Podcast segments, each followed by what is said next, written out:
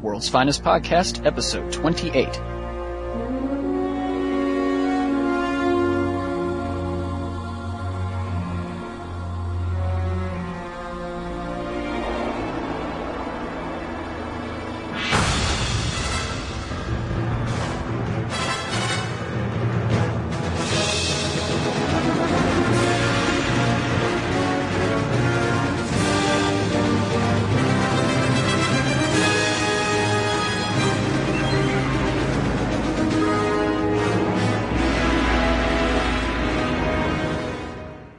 Host, James Doe, and with me, as always, is Michael David Sims. Hello, how are you?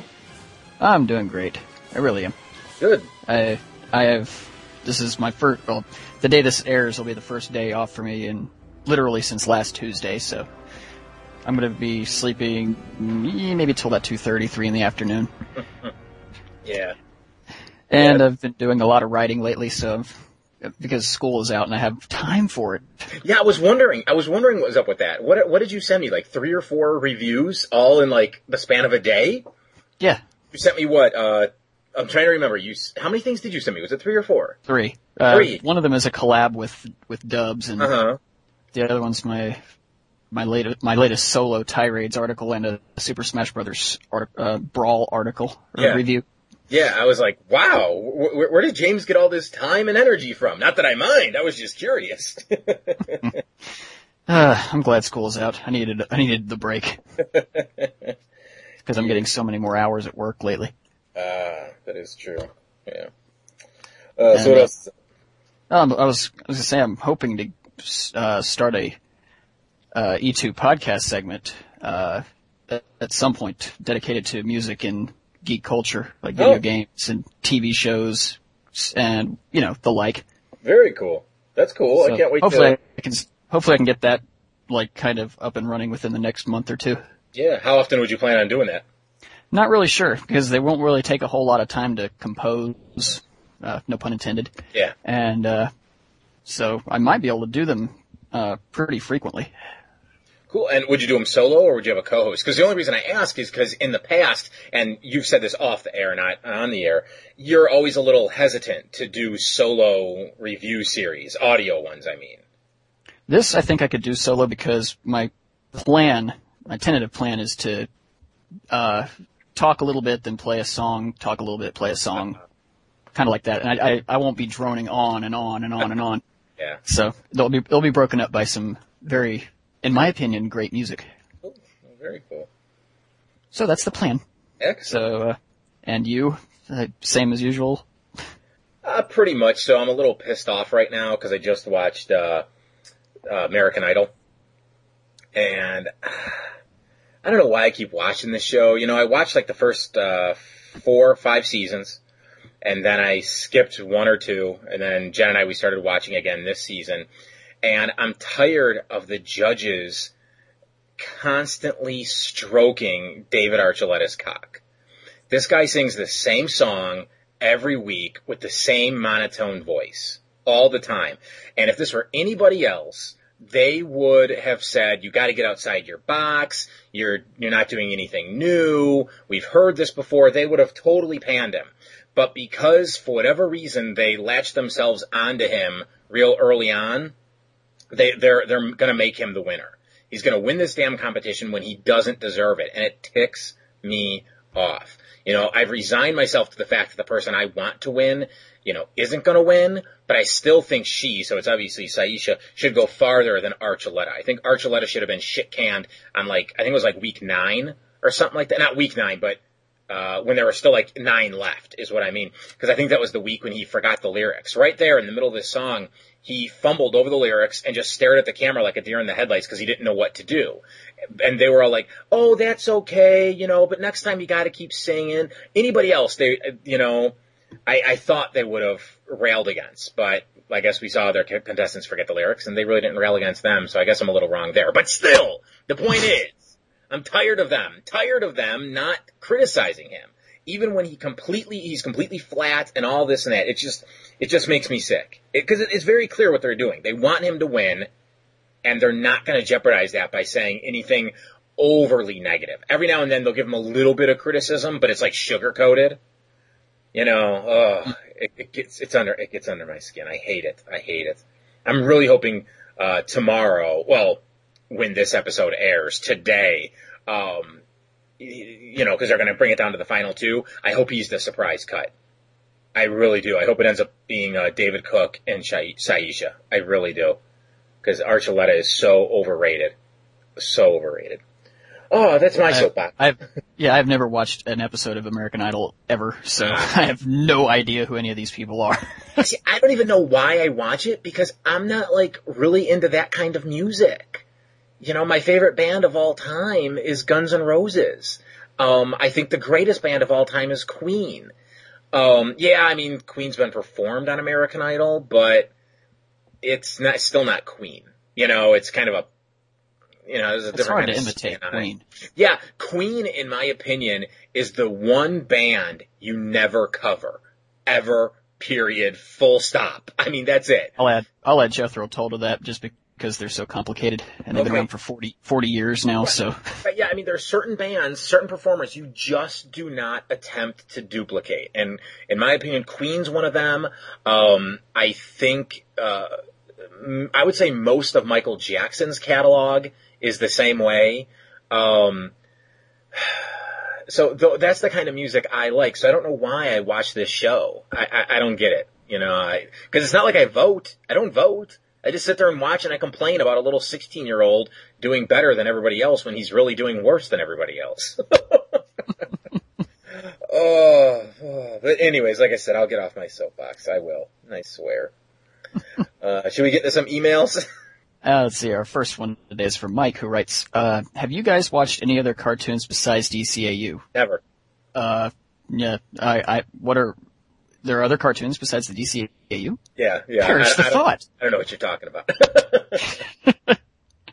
Uh, like Transformers G1, 1984, or Beast Wars, or Beast Machines? If so, I'd love to see a complete rundown of those shows as a podcast with you guys doing it maybe after WFP ends. We've actually been getting a lot of people, uh, wondering what's going to happen after WFP ends, and I keep telling these people, look, it's not going to end for at least two more years, so. Yeah, it, it's easily two to three years at this point. I mean, I'm, I'm glad that people want us to, you know, keep, they want to keep the band together, so to speak. Yeah. Um, but yeah, you know, we'll cross that bridge when we come to it, people. you know, th- we're not ending the show anytime soon, so don't worry about what we're doing next. Um, but to answer Michael's question there, um, growing up, you know, as a, as a child of the 80s, um, I much preferred G.I. Joe to Transformers. That doesn't mean I dislike the Transformers. I, I distinctly remember seeing the Transformers movie, I mean the cartoon movie, uh, not the abysmal live action one from last year, um, in the theater. Um, so I was a fan, but I- I'm more of a G.I. Joe guy. Um, and if you want the truth, I liked GoBots better than Transformers. I know, I know the hate mail's gonna come in, but I did. I liked the GoBots better. I even liked, uh, I I don't know how many people are gonna remember this cartoon, but I liked Mask better than Transformers. Um, what about you? As for me, four words. Teenage Mutant Ninja Turtles. That was, I, you talk about an avid fan. I was the uber Ninja Turtle fanboy back in the 80s. Mm. I'm not, I'm, what, I'm, what, five years younger than you, but I was still, like, I grew up watching cartoons in the 80s and I was just hooked to the TV whenever Ninja Turtles was on. Yeah, So that would actually be something I would be interested in doing too, somewhere down the road. yeah. But, you know, I mean, we can come to that whenever this, you know, ends in about a decade. Uh, what other cartoons were you into? Uh, now that we're on this subject, me, uh, I was into the Turtles just like you. I was into the real Ghostbusters. Um, Garfield was another one I loved. Um, He-Man, of course. So what about you? Uh, let's see. Of course, the, uh, the, uh, X-Men cartoon from the early 90s. Absolutely, yeah. God, I love that show. I've, at some point, I may or may not have downloaded most of the episodes, uh, of X-Men. hmm Uh, I may or may not have done something similar. Yeah, and it's it was really kind of cool to see how the uh, the animation kind of just drastically changed from season one to season five because there were only five seasons of the show, Mhm. and uh, you know the the animation is like night and day. Sometimes for the better, sometimes for the worse. Yeah. I have to admit, but uh, you know, that's just me with my animation, uh, tendencies here. Uh, Well, and while we're on the X-Men, just real quick, what do you think about the uh, upcoming uh, Wolverine and the X-Men? I, I know you've seen the trailer for it. I think it looks awesome. It I does, really do. doesn't it? I, I, ca- I cannot wait. I really cannot wait. Steven Blum is one of the best voice actors out there. I don't think he has quite the range that a lot of other voice actors do, but he's got one of those, those memorable voices that you know, when you hear it, you know that's who's doing the voice. And, uh, for those of you who don't know who he is, uh, he has voiced numerous, uh, popular an- anime characters such as Spike Spiegel and Cowboy Bebop and, uh, Eikichi Onizuka and Great Teacher Onizuka. So, uh, yeah, I'm lo- really looking forward to his portrayal of Wolverine. Yeah, for, to me, that cartoon looks very much like a spiritual successor of the '90s X-Men cartoon.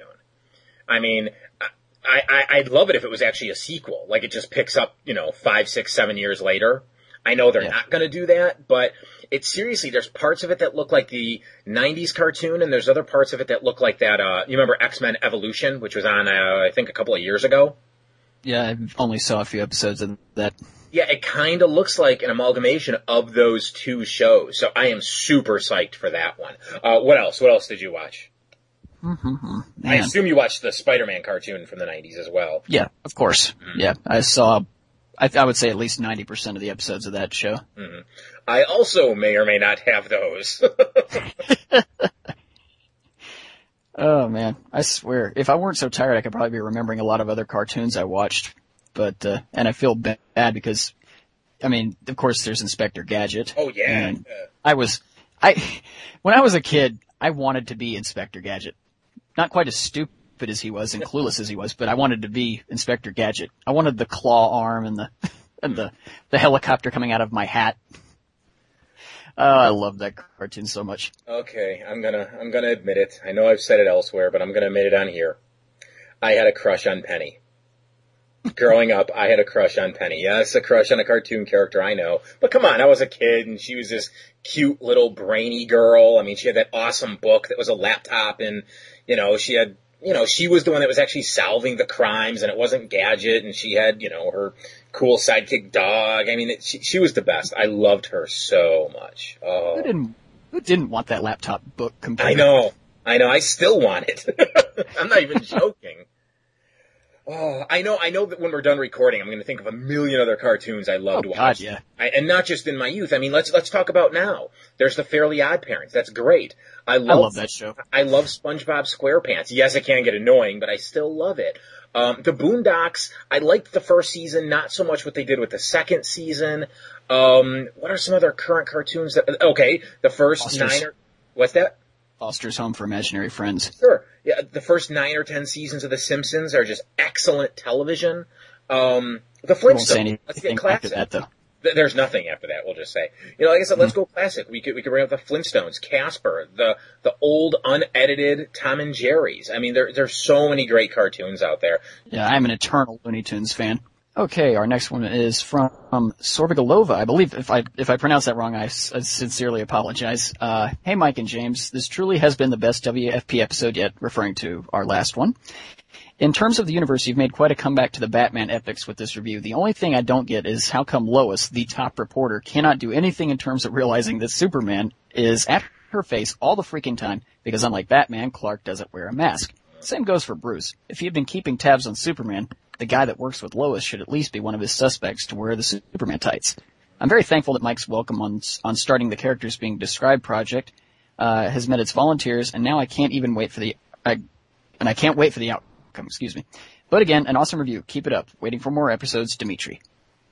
Um, a lot of people will claim that the reason people can't figure out that Clark is Superman is, uh, you know, uh, Clark. Okay, he doesn't so much do it here in the cartoon, but if you watch the Christopher Reeve Superman movie, Christopher Reeve was such a wonderful actor. If you look at the way he portrayed Clark Kent and you look at the way he portrayed Superman, they were two different characters.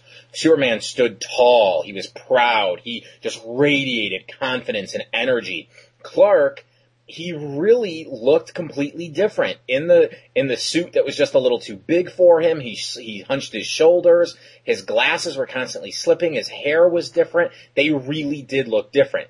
Um, I don't think other actors have have pulled it off as successfully as him, and I don't think it's really translated well to the comics or to the cartoons. But that is an argument you can make.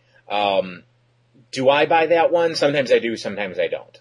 And our next one is from Chris, who writes, Thanks for reviewing my email on the show, but I still scoff in capital letters at your defense. Oh, I, I wonder what this is about.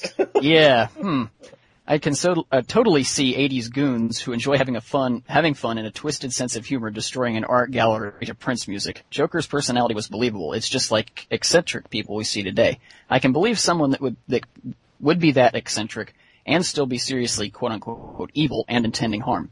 Nicholson's Joker was serious and so were his goons. Perhaps that's why I consider it non-camp. In contrast, Schumacher had a silly Two-Face who at many times was not serious in his laughing, threats, dialogue, etc. Same with Riddler. Mr. Freeze doesn't even deserve mention. No. Uh, Okay. See, the thing thing I had with Two-Face is he, he was just Joker light. Yeah, And I mean, Tommy Burton Jones was just light. playing the Joker. That's all he was doing. Yes. So, Two-Face should never ever act like that. uh-uh. Yeah. No, I mean, if I remember correctly, wasn't there a scene where he just kept flipping the coin until he got the result he wanted? Yeah. I mean, that's not Two-Face. If the coin comes up heads and heads means the person lives, well, tough titties. That's the way it is. So, oh, getting back to uh, the Joker and his goons dancing around to Prince in a museum while trashing it. You know, I'm not saying it's unbelievable, I guess. I'm just saying it is campy. That's all I'm saying. Just look at that scene. That's really campy. It is. Admit it, please.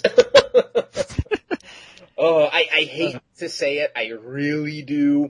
Um, cause I'm not a fan of the phrase, but this is just an instance where we're just gonna have to agree to disagree. Is real, you know, I've got my opinion about the movie and it's a very strong opinion and it appears everybody else in the world has a different opinion than I do.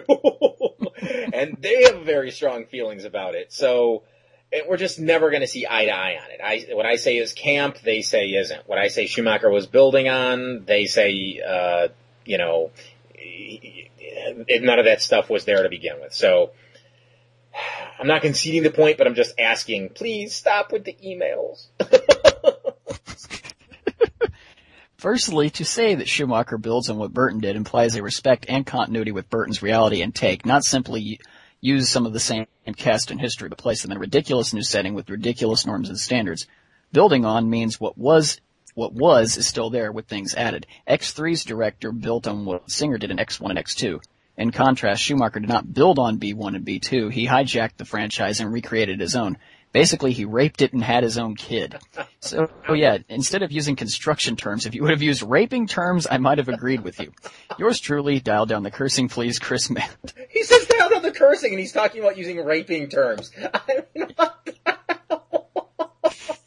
I love our listeners. I love you all and I truly mean that. I'm not being, oh, funny. Oh crap! Oh, That's man. the laughing fit. Oh my god.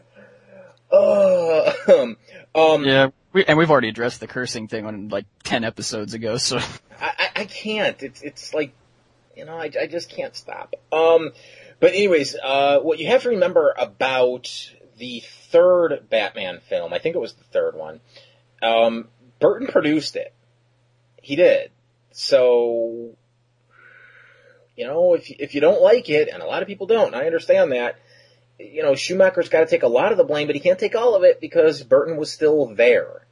He still had his hand in the pie, so he's got to take some of the blame there too. That's all I'm saying. Okay.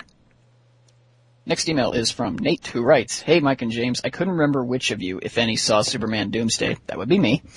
But I just rented it and thought it was pretty decent. I think you guys should watch it even though it isn't in continuity and has many universe flaws. I thought the action was pretty awesome and it was pretty gruesome at that. Doomsday actually cracks a guy's skull and Superman grabs Doomsday by the upper jaw and hurls him through three buildings. I noticed that they carry the Soder brand soda over from Superman the animated series. That's actually not just from Superman the animated series. That's actually from the comics. Aside from the fact that Lois finds out that Clark is Superman in like an hour, and that the movie isn't about Superman Doomsday, it's about Superman cloned Superman, it's a pretty cool, movie. It was also directed, produced, and written by Bruce Timm, I think. All I know for sure is that he or Dini did a lot of the work on the movie's production. See, I never said Superman Doomsday was a bad movie. I said it was disappointing. Uh, and I stand by that to this, to this moment. Yeah, Uh, it the- like what, like a five out of ten or something? Yeah, Technically, it would have been a what, like a, I think uh, your tirades you grade on a hundred point scale, but Yeah, so it was about five Yeah. out of ten Yeah. on my scale. It's just it's average. It's there's I, there's the action is great, although I do have a problem with the action in that Superman could have could have like hurled Doomsday away from Metropolis numerous times, and he continues to fight him there, uh, probably killing thousands of people with all the you know throwing them through the buildings and causing numerous craters in the city. Especially at the when he finally kills Doomsday, he he just plummets him into the middle of Metropolis. There's no telling how many people he killed just from that shockwave. yeah. Um, and the violence, while cool, I think is used as a crutch. It really is because there's so many moments where there's violence where it's just for the sake of violence for shock value.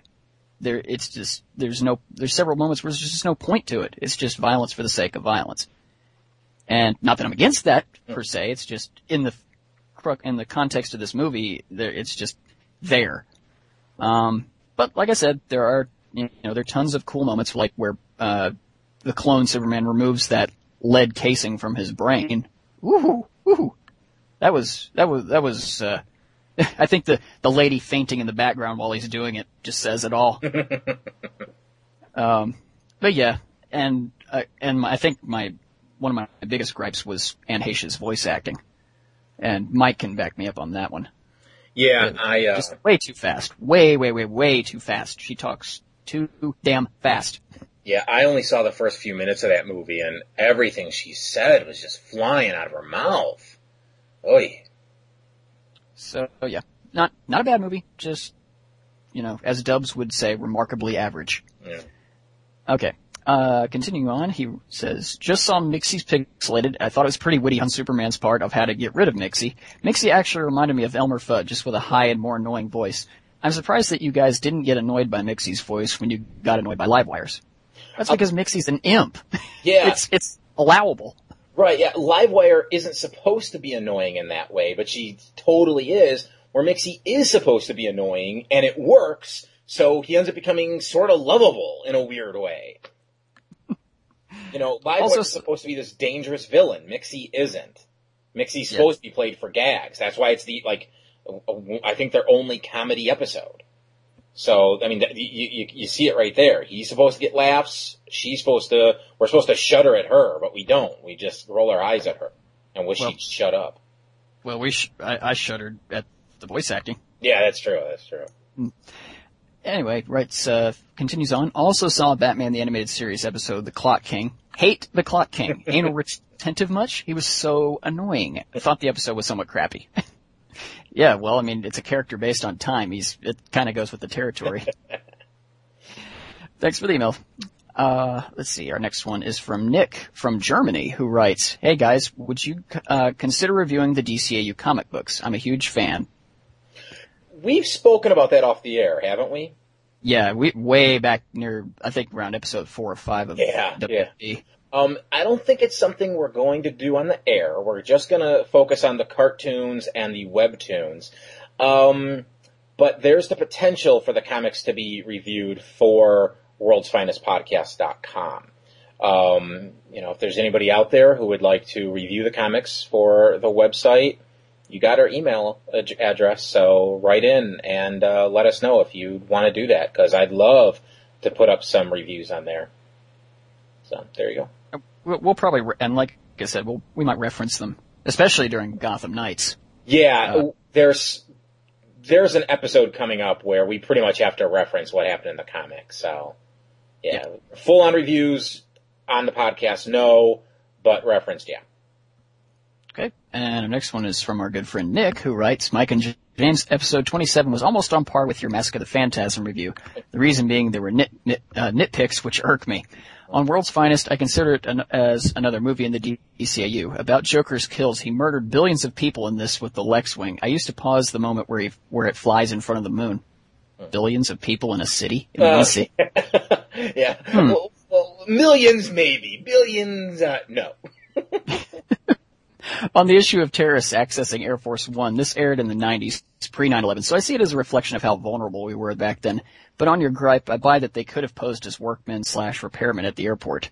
But see, that's the thing. That that's what I was getting at is when we saw them all around the president and running around the press uh, area, they all shouldn't have had you know uniforms or a common uniform. Some of them should have been dressed up as stewardesses. Some should have been dressed like the pilot. Some should have been I don't know Sky caps. Yeah, the sky caps, or some maybe even dressed as passengers. But no, they all had some weird kind of, you know, jumpsuit thing on. It just didn't work for me. About Superman putting others before, before himself, Clark in Smallville said towards the end of the season that Lana is still important, secondary to saving the world. I ah. want to beat Clark with a kryptonite that. uh, love the scene with Joker and Luth- oh, I'm sorry. I was just gonna say, I wish the Joker would beat him with a kryptonite crowbar. That's- oh, you love that crowbar, don't you? I love the crowbar. Uh, I love the scene with Joker and Luthor. Lex is sitting like a rock and Joker is the only object moving around in the car. Funny. Clark sucks at informants. I mean by Bibbo. That's true. He really does. You'd think he'd learn his lesson by now, but oh well, Bibbo must be just so damn lovable. Yeah. On the first meeting between the Dark Knight and the Man of Steel, I always take Batman's side of it like, who do you think you are? You don't tell me how to do my job. Stay out of my way. I will agree that Bruce surviving the Joker encounter was a bit of a stretch. Would have been better if his clothes were torn off and had scuff marks just to show some semblance of an injury, but like maybe a dislocated shoulder or a gunshot wound. Um, on James about Joker being broke, I think he was spending money that Luthor paid him like he does later on in Joker's Millions with the King Barlow cash. Him owning Superman is awesome with the freaky alien music in the background. I agree. Batman showing his hatred for the Joker physically, throwing the kryptonite at the TV like, shut up! Yeah. Uh, I think Turpin was going to start swearing like Lobo when talking to the Joker. the gun that Mercy uses was supposed to be a Jack Kirby style weapon, which the creators of the DCAU are of course huge fans of. I don't, I don't know. I mean, it looked more like Feldian than Kirbyan to me. Um, Kirby's guns were, yeah, they they were outlandish, but they didn't quite look like that. I don't think so. I don't know. I don't know if I can call that thing uh, Kirby inspired. The cat fight rules. Joker's question to Harley after the meeting was, how you doing, slugger? And you missed the line where Bruce says to Clark, well, don't keep us in suspense. Mm-hmm. See, I, that was the thing. I could not understand what, what Hamill was saying there, how you doing? and, and then the word after he says that I completely blanked on because I could not remember what he said. Hamill. What? Okay. did- What? What? Joker. Oh. Yeah. Mark Hamill. Oh. Oh. Sorry. Sorry. I thought you meant the Professor Hamilton. That's why I was like, what are you talking? Oh no no no no no. no, another voice acting thing there. It was just I couldn't understand what he said. Uh, uh, Even watching it to this day, I just can't. I can't understand the word he says. But anyway, uh, the Batman and Luthor encounter was great because Luthor fears no one but him. My brother and I discussed that. Uh, discussed this that Lex would be a great Batman villain, and I agree. I think uh, the the Wayne Le- Luthor uh, rivalry in the comics, uh, in many ways, is better than the Superman Luthor dynamic. Yeah, they tried introducing Lex Luthor into Gotham City um, after That's- No Man's Land. Man's? Land. Yep. Yeah, where Luthor started building up, rebuilding Gotham, and I don't remember it going anywhere. I just remember him popping up, and I remember one particular cover where it's kind of like this, uh, you know, uh, what's the, what's the word I'm looking for? Like a worm's eye view. You know, we're looking up at Luthor as he's got a blueprint in his hand, and we can kind of see the skyline getting rebuilt. It's a great cover. And then all of a sudden, he was just back to being a Superman villain. I, I I'd love to see not Luthor Batman, but Luthor Wayne. Yeah. Both of them vying for control of, of Gotham. That's awesome. On the subject of men hitting women, James forgot Mask of the Phantasm, Joker and Andrea at the end. Yep, I did. Guilty as charged. In Pretty Poison, Batman kicks Ivy upside the head and in Almost Got Him, he hits her in the forehead when she tries to unmask him. Hmm, that's true. Love Lois's expression of fear when Batman swoops towards her. About Batman's claws, he got that from Catwoman. You learn from your enemy. Mm. About Wayne getting grilled, I understand, but I disagree because you were overstating it. Mike, I'll let you handle this one. Oh, wait, so you understand? when this email came in, I was like, what the hell does that mean? Um, so you understand what I'm saying when I say that, that Wayne should have also gotten under the spotlight. Um, that, that Luthor shouldn't have taken the full, the full, uh, uh, brunt of the investigation. But you're going to disagree with me because I overstated it? I don't understand what you mean by that. I, I don't understand how I overstated it. I went back and I listened to the episode. It's somewhere in like the last 10 minutes of, uh, episode 27 and I don't think I overstated it all. I just made what I felt was a really good case for, uh, uh, you know, Wayne, not Wayne's guilt, but, uh, you know, uh, what, what an investigator could have used to put Wayne under the microscope. So, yeah, right back in and let me know what you mean by I overstated it.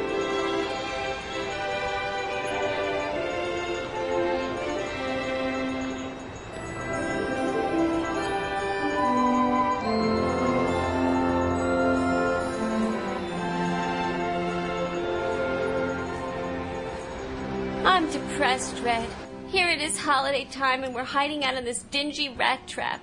No presents, no fun, no nothing. Can't we at least get a Christmas tree? What? And support the mad campaign of botanical genocide that grips this country every December? Ah! But Christmas trees are so bright and fun and pretty. Oh, please, please, please. Calm down, Harl.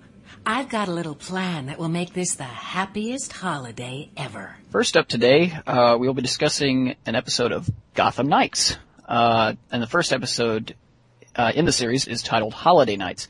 Uh, what we get here is really just kind of a three vignette episode. There's uh, like each are about eight minutes long.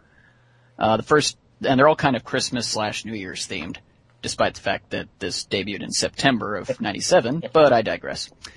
The uh, first vignette involves Ivy and Harley forcing Bruce Wayne to take them on a shopping spree after Ivy kisses Bruce with uh, tainted lipstick, and they kind of somehow it controls his mind, and eventually he he snaps out of it and he gets away, and he has to chase them around a department store and stop them. Uh, the second vignette uh, involves Batgirl taking on Clayface, who is uh, disguised himself as several children, uh, like shoplifting a store, and she has to like knock him into an ice rink or something and electrocute him. It's really weird.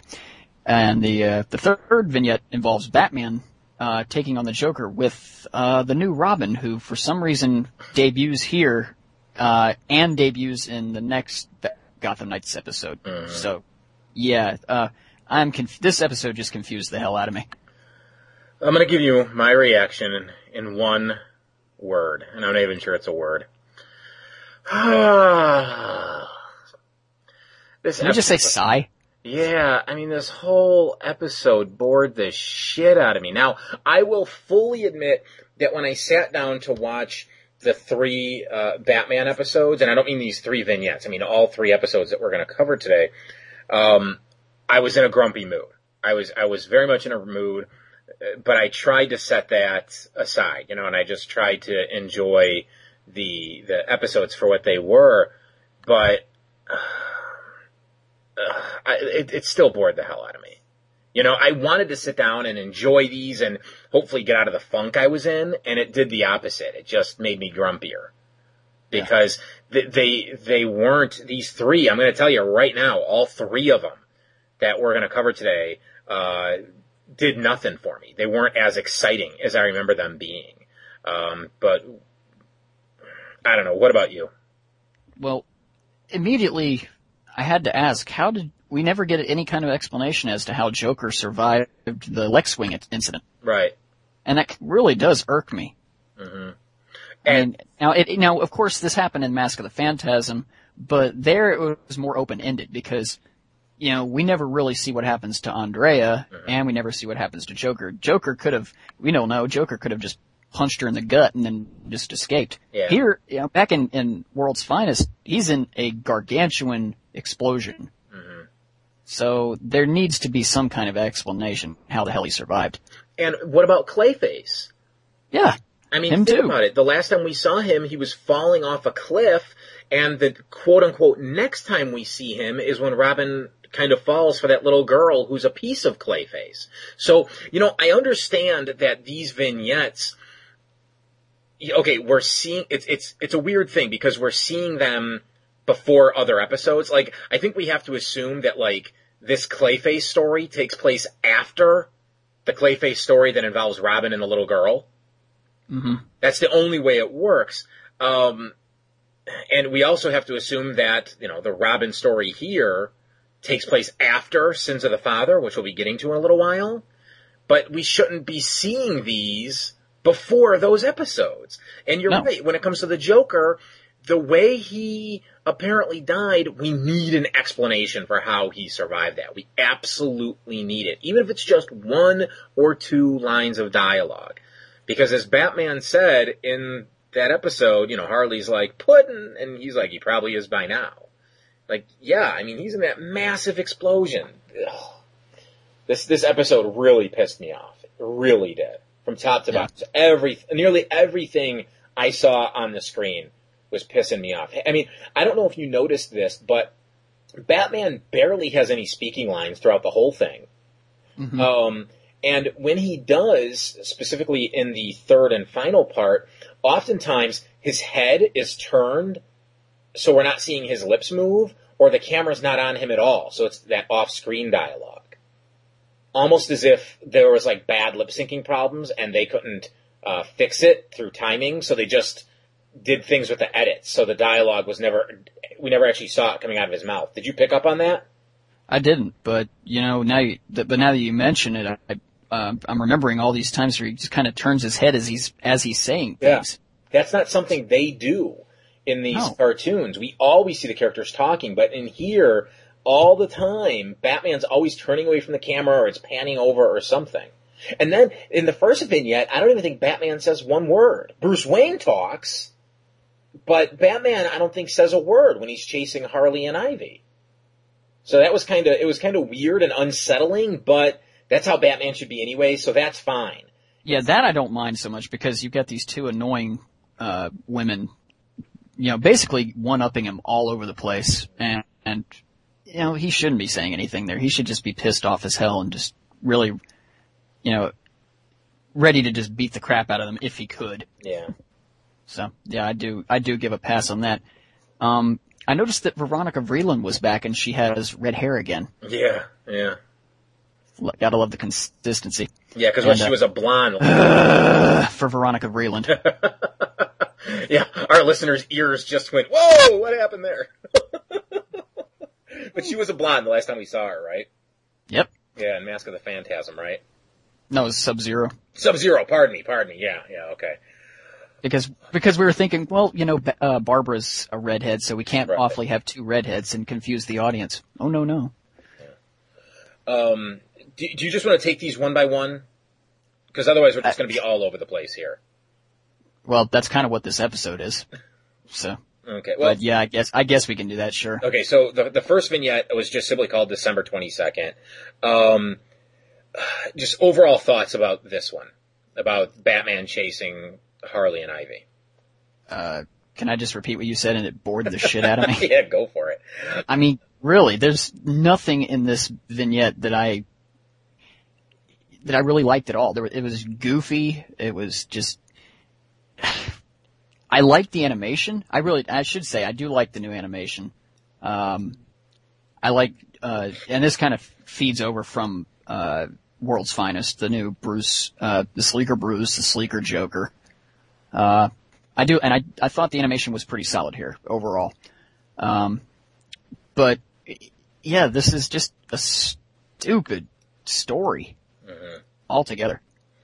Yeah, I Uh, I, I think the I mean, they're fighting on a mountain of toys. yeah Yeah, that that that really sums it up right there. I think the only thing I liked about the first vignette was the pissed off Bruce trying to fight Ivy's control, uh, and he just he can't break it because he's he's Oh, you mean carrying the gifts to the car? Yeah, he's got all the crap Yeah. that he's carrying around, and you just see him scowling, and he's he's he's Batman, but in Bruce's body at that moment. But there's nothing he can Yeah. do as Bruce or as Batman. That was the only. No, I take that back. There was one other thing I liked when uh, he does finally transform into Batman, and he chases them into Wacko Toys or whatever it was called. Um, the the sound effects in there were very cool and very eerie. Uh, there was like a slight little echo on it, and it sounded a lot different than uh, the rest of that segment and the rest of the whole episode sounded. They, they did a real good job of showing you uh, how big that space was. Um, Well, I, I'm going to say, I would say that for most of these episodes, all, I think maybe all five episodes we're reviewing today, the sound effects were amazing. And it, it, when you have really good sound effects, I think it enhances the animation. How do you mean? Uh, well, I mean by, if you, you know, you're watching, uh, characters doing things, doing something as simple as, you know, walking across, and I'll just use this as, a, as a, an example from the, uh, Ultimate anime series. They, uh, there's a scene where, uh, Alucard and Anderson are walking across a wood floor, and the cre- it's exactly like it sounds in real life, a creaky wood floor with people stepping across it. And if you, you know, you listen to that while they're doing, while they're just slowly sauntering towards each other, each other, I think it really just enhances the overall feel, uh, ambiance of the scene. cool. So that's what I'm, I'm drawing a parallel to that for this, for these episodes. Especially, I think, in, uh, Bizarro's World, which we'll cover later on today. Okay. Um, I think the only other thing I really want to mention about the the first vignette is uh, Harley and Ivy only have one bed. That's all I'm saying. That's all I'm saying. Well, well yeah, obviously. No, I mean, I, I thought it was a, a, a nice little subtle thing they threw in there that, For the adults. right, exactly. The little kids, they're not going to notice. They're not going to care. But the adults who are watching go, oh, there is a little more to their relationship. So I thought that was pretty cool. Um, so then the next vignette takes place on December 24th. Um, and this one's more about, as you said, Batgirl, Clayface, and even, uh, and Batman doesn't even appear in this one. I mean, No, Montoya yeah, Bullock, Bullock. yeah, Bullock Montoya. Um, I like the new design on Bullock. He's huge. My God, is he ever huge? I mean, they, uh, he's bigger than he was in uh, World's Finest. um, but I kind of like it. I mean, it, it shows, you know, that this is a big, a really big guy. Not quite that big. Okay, it's a little over the top, but I, I, I like the redesign on him there. Um, but what about this? I like. I, I do like, I did like Bullock here Mhm. overall. Not just the, just his animation, just his, uh, portrayal here. Uh, him as Santa Claus is hilarious on so many levels. Uh, uh, he, the kid, the kid's like, you're not the real Santa. He's like, sure I am. Want to see my gun? See, my favorite part of that is not him saying, "You want to see my gun?" It's Montoya then slapping him across the head. yeah. like, stop it.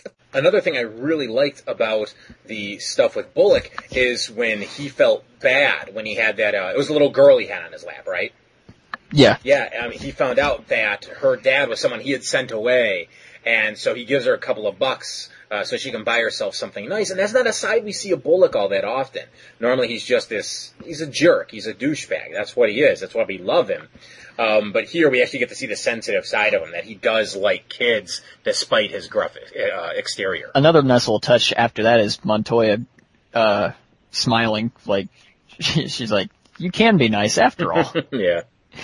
uh, even after she just slapped him in the back of the head. So it was a nice little touch. Now, Um, here's my biggest gripe with this segment, though. The police, the Gotham City Police Department, sends two of their top detectives to stake out a department store that's being shoplifted from during Christmas time. Like, really? These police officers have nothing else to do? Like maybe looking for the Joker who's clearly on the loose? If, if the next segment is any indication? I mean, why are two top detectives staking out freaking Macy's to, to stop shoplifters? Oh my god. Ugh. I mean, did that, did Well- that bother you or am I just why- nitpicking? Why do Lois and Clark cover so, so many museum openings? That's true. There's gotta be cub reporters somewhere that can cover it.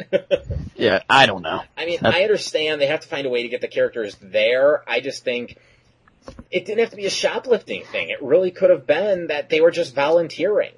You know, the police were putting on a goodwill thing, and Harvey, he's Yeah. like Santa, he's got the build, let him do it. Montoya's smaller in frame, so she can play an elf. And Barbara just happens to be there, and Clayface tries to rob the joint. It's the same basic setup, you just get rid of the whole stakeout angle. Uh, Yeah. I mean, and we know, I mean, the only reason they had Bullock and Montoya there is because it'd be somebody that the, the, uh, audience would recognize. Mhm. But yeah, like you said, we just, just get rid of that and it would have been a lot better. And then why is Clayface, you know, s- you know, stealing watches and rings from a department store? The guy is like Mystique. He can turn into anybody he wants because he's a great actor. He can do their voices too, but he turns into kids to steal perfume bottles instead of going to a bank or the treasury or somewhere else. I mean, what the hell kind of plan was that? Oh. Uh, uh, I, I, I have nothing. Yeah. I mean, I don't. I think if it weren't for the fact that we get to see like Barbara sort of naked, I really think I would just shit all over this one more than I already am. Because when she's changing behind that like shoe rack or whatever it is, you can clearly see she has no bra on, and that's sort of like, hey Babs, how's it going? hey, hey, people! I already told you I had a crush on Penny when I was growing up, so yes, I maybe I can still find uh, cartoon characters um sexy. I guess I don't know. Uh, but anyway, speaking of Barbara, what was up with her voice? Is that, this was a, was this like a different voice actress? Uh, it was Tara Strong. Because she didn't sound like the same Barbara that we hear in Sins of the Father or Cold Comfort. Yeah, I don't know. I mean, I'm not even Uh, sure that was Ron Perlman for Clayface. Um, let's see. I think. I Uh, yeah, Ron Perlman. Ron Perlman did Clayface. Um, but as for Sins of the Father, uh, I think, yeah, she does. She does. Tara Strong does her voice in the next episode too. Well, if if they say so, but it sounded everything except Montoya and Bullock. Uh, Bullock sounded way off for me. I, I really didn't like what I was hearing in terms of the voices. Um, anyways, I've been ranting about this one. What about you? Um, really, this this is just cut and dry. I've said pretty much everything we need to say because after you know after uh, Babs gets naked and changes into Batgirl, it's just a, it's just a fight scene. I mean, Bullock and Montoya are completely useless until they until they uh, shoot that wire that electrocutes Clayface. Again. It's really just a fight. Yeah, it's just a fight scene really for the last three minutes or so. So there's not really all that much to say about it. I mean, I Uh, really don't understand why this episode, Holiday Knights, was chosen to be the premiere episode of this new Batman series. Yeah, because it's nothing like the episodes we're gonna be reviewing for the most part Yeah. for the rest of this series. They're, it's supposed to be a dark, gritty episode, uh, or series, I should say.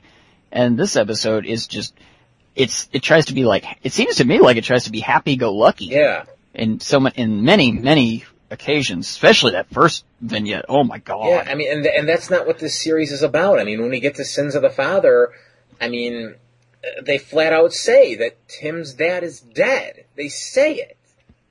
You know, uh, Two Face orders his goons to kill a child. This is a dark show, but is they're starting out by making it a bouncy cartoon. Yes, it's a cartoon. I get that, but that's not the vibe they're going for. Yeah, yeah.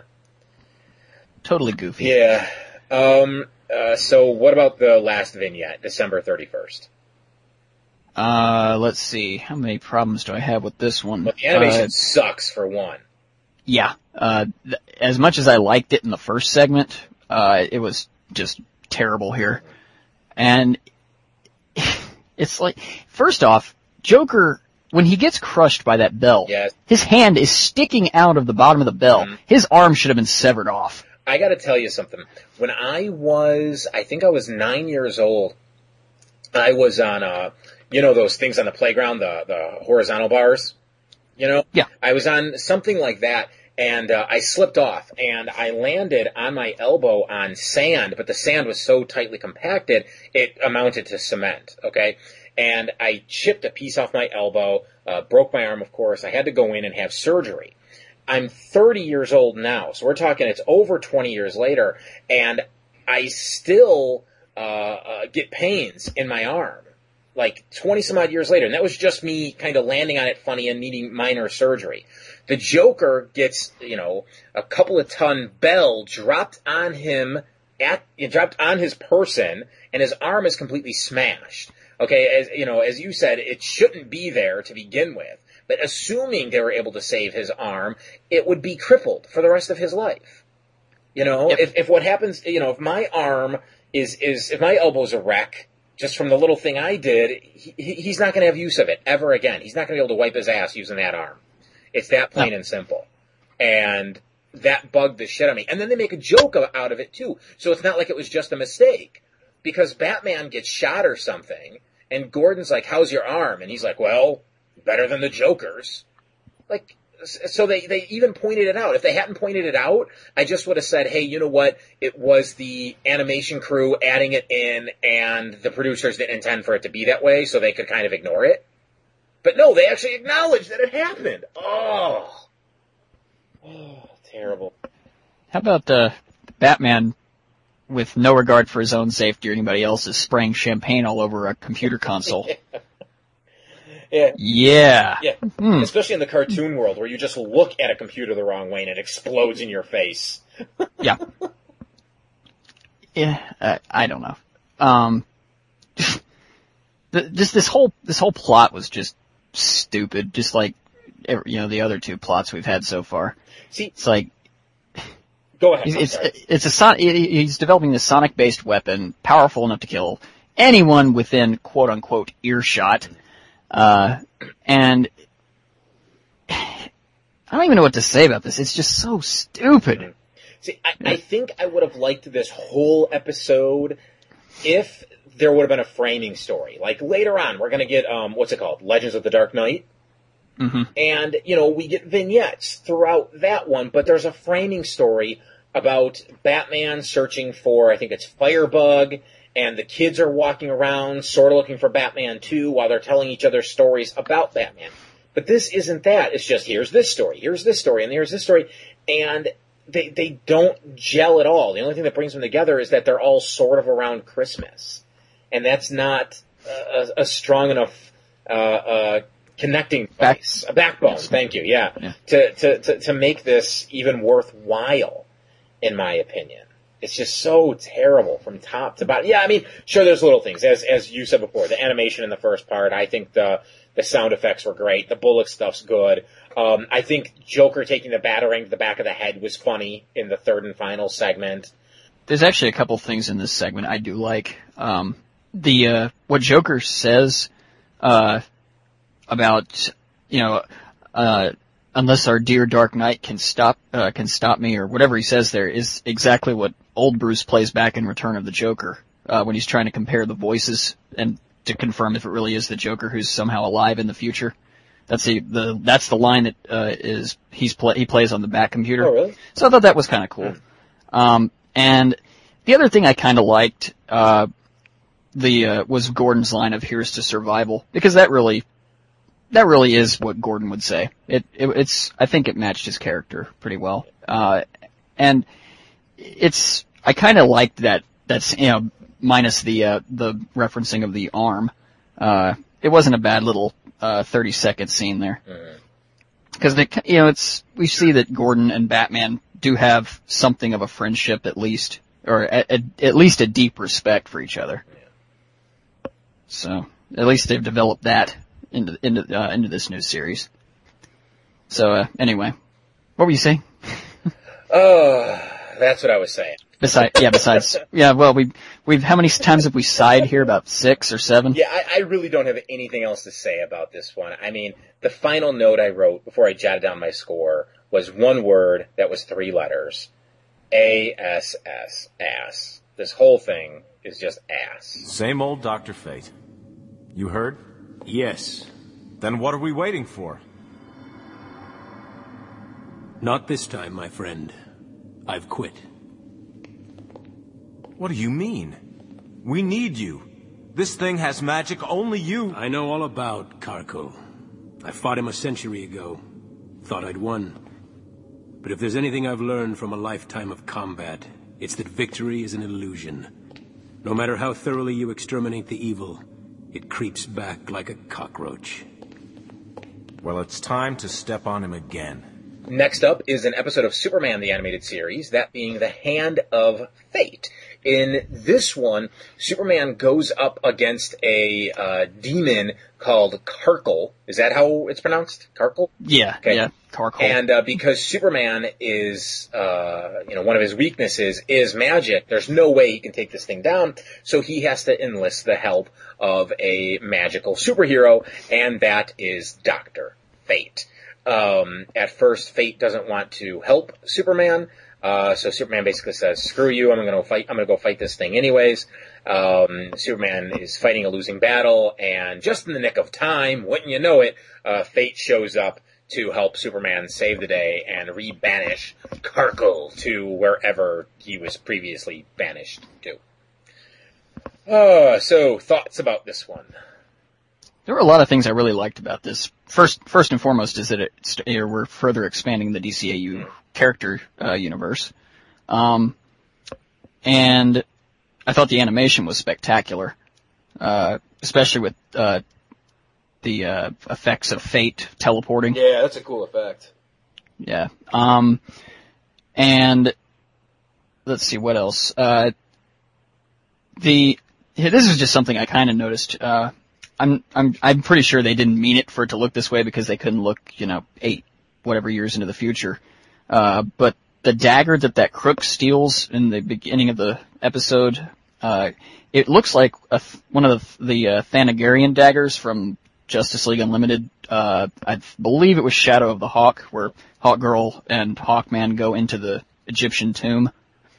Uh, it's, I think it, I think that I'm remembering that right, but it, it really did look like it, so maybe, maybe they borrowed the animation from this episode for that. Yeah, they might have been trying to tie it together there. Yeah. Um, and really this Karkull, uh, is, has got to be some kind of reference to Lovecraft, Uh, yeah. the Cthulhu yeah, mythos. You know, what little we've seen of Cthulhu, he looks a whole hell of a lot like him, or what we can possibly imagine the Elder God to look like. Um, yeah, because when I first th- saw him, I'm like, okay, that's Cthulhu. Um, and then they call him Karkull, so yeah, there, there's some sort of connection there. Yeah.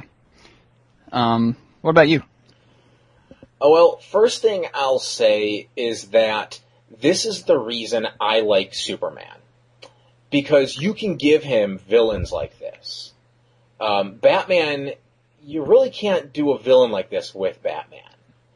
Uh, but with Superman, you can just pull some crazy demon creature from the deep and have him throw punches at it, and that doesn't work, so he's got to find someone that knows magic, and they team up and they fight it. That's really cool. That's what Superman's all about. He's sci-fi. You know, he's he can be. They can they can bring in these horror elements to him, and um, it, it works like that. I think. Um, but, but, but, but, Karkull has to be one of the worst voice acted characters I've seen since Livewire. Or Thank you. accurately heard. There's no emotion to any of his lines. It's just, I'm Karkull, I'm evil, wahaha. Like, really? Yeah, you suck ass too. Well, and here's the the thing about it. Ted Levine, who did his voice, goes on to voice Sinestro, and he does an amazing job as Sinestro. So it's like, I, I don't understand what the hell happened here. I really don't. And it's not just that there's no emotion to what he's saying. It's every like the dialogue is just terrible altogether. And I'm not talking just from him. There's a lot of bad dialogue in this episode. I mean, Superman and Fate, they're they're talking and Fate's like, oh, you know, I don't do that stuff anymore. That being super her- heroics. Um, I've, removed I've removed myself from the playing field and blah blah blah. And Superman's like, well, says something like, well, let's go squash them or something. You know what I'm talking about? I'm, I'm totally butchering the line. But yeah, I know what you're talking about. it's just lines like that are littered throughout this episode. It's bad writing. It's really bad writing. Yeah, I mean, it, and there, it's there's some cliched dialogue too, where in that same scene you were talking about, where he's in the his uh whatever that room is where he can look out into the cosmos. Uh, and he's like, he says, you know, you and I are a lot alike, Superman. We are both masters of our own fate. Don't, don't let yours be dictated by endless battle or whatever he says. And Superman's like, no, we're nothing alike. He just, he just walks off in a huff. Yeah. Let's see, how many movies have I heard that line in? 173 billion. Oh. God. I mean, though, you know what? While we're, you know, okay, yeah, we're shitting on the dialogue. There is one line that I cracked up at, and um, it, it's when, remember, they're outside the building, they're outside the Daily Planet, and there's that force field around it, and they're all trying to figure out how to get in, and that like witchy girl comes up, and she's Yeah. all like, "Oh, I'll go, I'll go get my White Witch Coven, and we'll help you out." Well, before she actually comes back with her fellow witches, which I thought was funny, Turpin says something like, uh, "Okay, Tink, back to Neverland. Yeah. she calls herself a fairy, and it's like that's funny. That was a great line, and then it was even funnier when she comes back. Turpin turns totally Jewish, and he's just like, "Oi!" Yeah. so Oh, I love Turpin. It, it had its moments. It definitely had its moments. Like I said, this is the kind of villain you can get away with with Superman. Turpin had some good lines. The animation was, as you said, it was. I I wasn't crazy about the animation, but I thought it was decent. Um, I did like the effect. Um, when the people were being possessed, and then they would just like rip into, like their bodies would just rip away, and they become these like the demon creatures. I Yeah. thought that was a really cool effect. I like the shimmeriness uh, around the Daily Planet. I like the general design of Crackle or Kirkle or whatever we're calling him. Um, Crackle. I can't remember his name. I, I Uh, can't remember. Kirkle? Is that it? Yeah. Okay. Yeah, he's, he's based on a, a Dr. Fate villain from like the 1940s. Okay. so- Uh, uh, and his actually, uh, his name was Ian Karkull and he was a human as far as I remember. So, Okay. Okay. Well, like I said, it, it has its moments, but overall, I just the bad voice acting, the cliched dialogue, and the fact that they never explain how Superman knows Doctor Fate, do they? no, they don't. It's just, hey, there's Doctor Fate. How's it going, old buddy, old pal? That's what it amounts to. It's like the he, Yep. Superman says, "Oh, it's the same old Doctor Fate." Like, from when? Like, he's like, "Hey, I know who I can go get to help us out," and then it's Doctor Fate. Mr. Wizard. Yeah, exactly. I mean, Mr. Wizard would have made more the same amount of sense as Doctor Fate. It would have been cooler if Fate just walked on to the scene like, okay, let's go in there together and deal with this shit, yo. But instead, Superman's just like, I'm gonna go get my buddy. I'll round up a posse. Well, back to the cliched dialogue. I, I loved how after Karkull destroys that tablet that was uh, imprisoning him, and then Fate, when Fate just you know shows up on the scene later on to fight uh, fight the guy, he has the tablet in his hand. He's he's like, "No, I destroyed it," or I'm sorry, it would be like, "No, I destroyed Yeah, it." yeah. And uh, Fate's like, "That which is has uh, been created cannot be destroyed," or whatever the hell he said. I was like, "Oh God!" just that that line made me cringe even more than the one we just said a minute ago. You know what I thought was funny though? Okay, Fate's got this, you know, reformed tablet in his hand, right? And then what's his face, the demon guy, blasts it out of his hand, and Fate's like, "No!" As the thing falls into a pit. So Fate has all this like super duper magic, but he doesn't have some sort of oh. spell to retrieve something he dropped. Yeah, he doesn't have a levitation spell or something. I mean, his girlfriend or wife or whatever was able to mend Superman's clothing. She was able to mend his costume, but the the all powerful Doctor Fate can't get the remote from the TV stand. Oh no! It's like what the fuck? It was it was so stupid. It's like Superman, I don't have magic to get that. Why don't you fly down there towards hell and get it for me? And if there's a demon down there, just run away from it, okay? Oh, That's pretty much what he, what he did Yeah, too. it was it was just padding. That's what it was. They were just padding out the episode by like another two minutes or so. Um, Yeah. And he- here's another thing: when Superman's flying down towards towards hell or whatever it is, he's he's all those other demons are flying through him, but they're not possessing him. They're just hurting him. Why aren't they possessing him? Because when those demons f- flew into Jimmy and Lois and everybody else on the scene, they too became demons. But Superman, he's just like, ugh, oh, ugh. You almost think he'd be more susceptible to the magic because he is prone to magic attack. So I didn't quite get. Yeah. Yeah, uh, well, clearly, clearly, because, because he's a, a Kryptonian, his soul can't be stolen by uh, a demon from the bowels of our hell. Sure, works for me. What the fuck, you know? Christ. And I'm, you know, I'll say it right here. And normally I wouldn't say something like this. I'm sorry I'm swearing so much during this episode. I really am, but that's how frustrated I am. We just came off World's Finest and we get Holiday Knights and then this thing. Like, I love that description. this thing. that's what it is. It's this Yeah. thing. I mean, to be fair, I do actually think this is better than Holiday Knights though, even though I'm ripping this Well, I mean, it, it, it would be hard to be worse. Yeah, I know. Oh, what else? I'm looking at my notes here. I thought I had a. Okay, you know what? I'll I'll say another good thing about this episode. When the uh, humans did turn, when they were possessed, that was really creepy. And the overall, you know, once Superman gets into the building and everybody's been turned, and there's demons walking around, there's people turned demons walking around. It's it's it's, it's just overall, it, there is a very eerie vibe going on, um, and that's obviously what they were going for. And I thought that worked. And I guess getting back to uh, what you were just talking about, the people walking around, how dumb are Lois and Jimmy? They just run right up to this thing Mhm. for no reason, just except to just take a picture.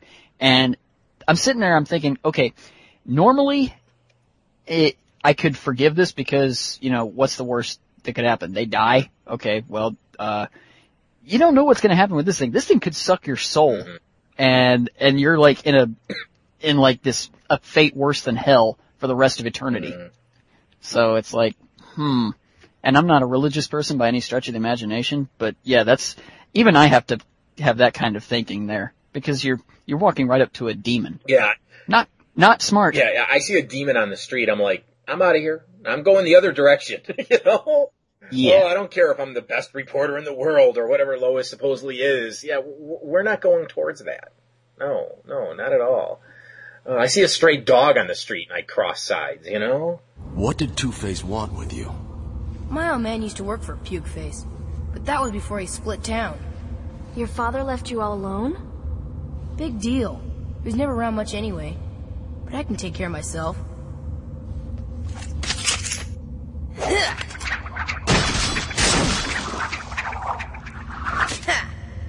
See? I found it after you cleared some bangers out of the hood. My word. Just like Batman. Nobody messes with Tim Drake. Except Two-Face. And our next episode from Gotham Knights today is Sins of the Father. And here is where we get the true origin of Tim Drake. Oh, Jason and Todd. how he, Jason Todd. Sorry. Oh, I'm sorry. Anyways. Yeah.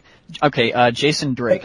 and, uh, his, uh, first adventure as the new Robin. Now, at first we don't find out what happened to Dick Grayson, and though he appears at the end of the episode, it isn't explained until we get to Old Wounds. So you'll just have to wait. Yes. And, so there. Um, but what we find out is that, uh, Stephen, Tim's father, was a, a, a former member of, uh, Two, uh, Two-Face's gang, and he, they, he, Two-Face thinks he, he's stolen something, but, Wait, what's your actually call? I should say Did he, you say Steven? Huh? yeah, that's his I thought it was Jack. that's- I thought it was Jack Drake. Uh, I could have sworn it was Steven. Okay, if you say so. I think it's Jack though, but okay, whatever. Okay. Um, if I'm wrong, I'm sorry. uh, so anyway, uh, Tim's father uh, apparently stole something very, very important from Two Face, and no one really knows what it is though, except for Two Face himself.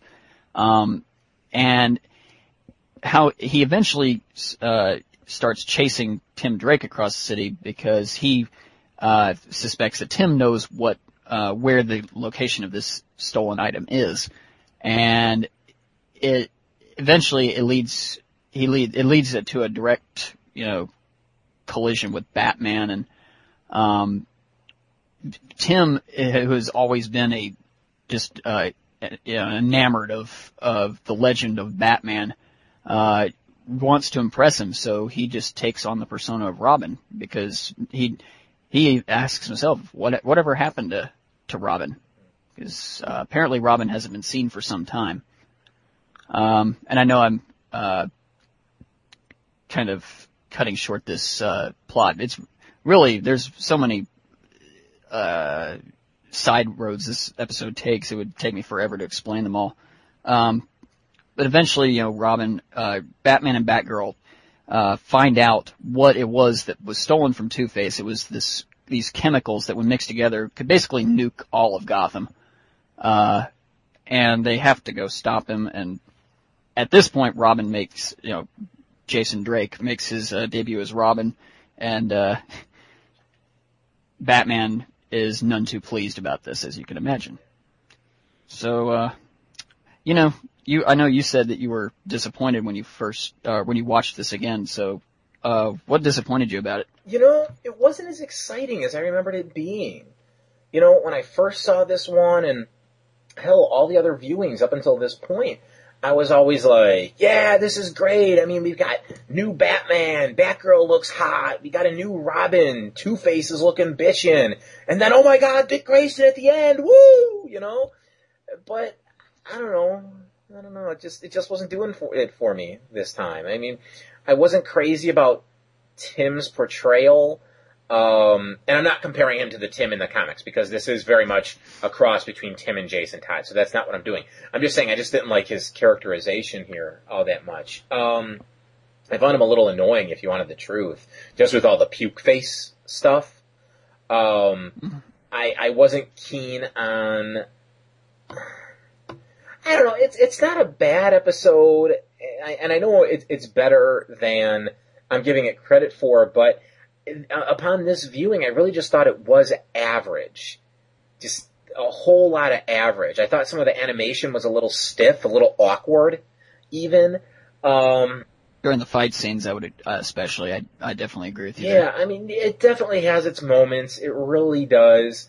Um, you know, like when Tim, you know, the, of course, Batman, he gets uh, hit with that thing on the pier with the Yeah. what was that thing? Is that giant hook crane thing? And he gets hit Yeah, with it, so it's, it's him and him end up in the in the bat boat, and they end up back at Wayne Manor, and Tim's snooping around, and he goes upstairs and he finds out the secret, capital T, capital S, and when he comes back downstairs, of course, Barbara as Batgirl is dragging him down the stairs. And he's like, don't worry, I won't tell your secret. And she lifts up his shirt and out comes Bruce's like money clip and his watch and, you know, some stuff that Tim was going to steal. Um, I thought that was cute because it gave you, uh, it told you a lot about the character. That he is a street urchin. That's really what this character is. Um, he's, he, you know, he's completely different than, than Bruce and than Dick was as Robin. Um, so th- that worked for me, but, overall it was just there this time around. But like I said, I do admit that this episode is better than I'm giving it credit for right now. Just this viewing, that's what I have to go off of. Hmm So what, what about you here? I did, I did like that, uh, we got more of the detective Batman because this guy, he's such a great detective. He knows where a key comes from just from an imprint of it on a piece of Yeah. paper. No, I, I don't recognize That's this. hardcore right there. I don't recognize this Batman. Do you? The airport. he doesn't even think Yeah. about it. The airport. That is great. I love that. Um, here's a question I have. Why the hell would Two Face's, uh, timer on that clock read three?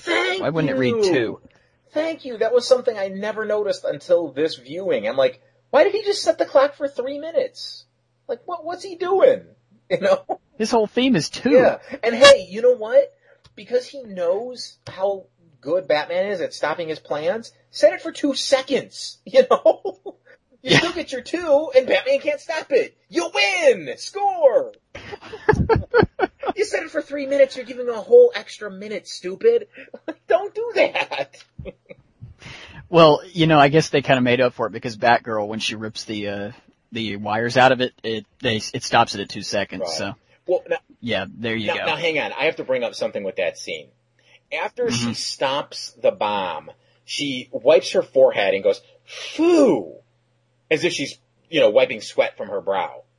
But she's still her- wearing her mask. the mask. It's not like she pulls it off or lifts it up just a little to wipe the sweat away. No, she wipes sweat from her cowl.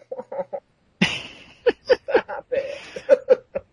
Maybe it's an organic cowl that that uh, still has some uh, sweat glands in it or something from the from the uh, the uh, cow that it was carved from. I don't know.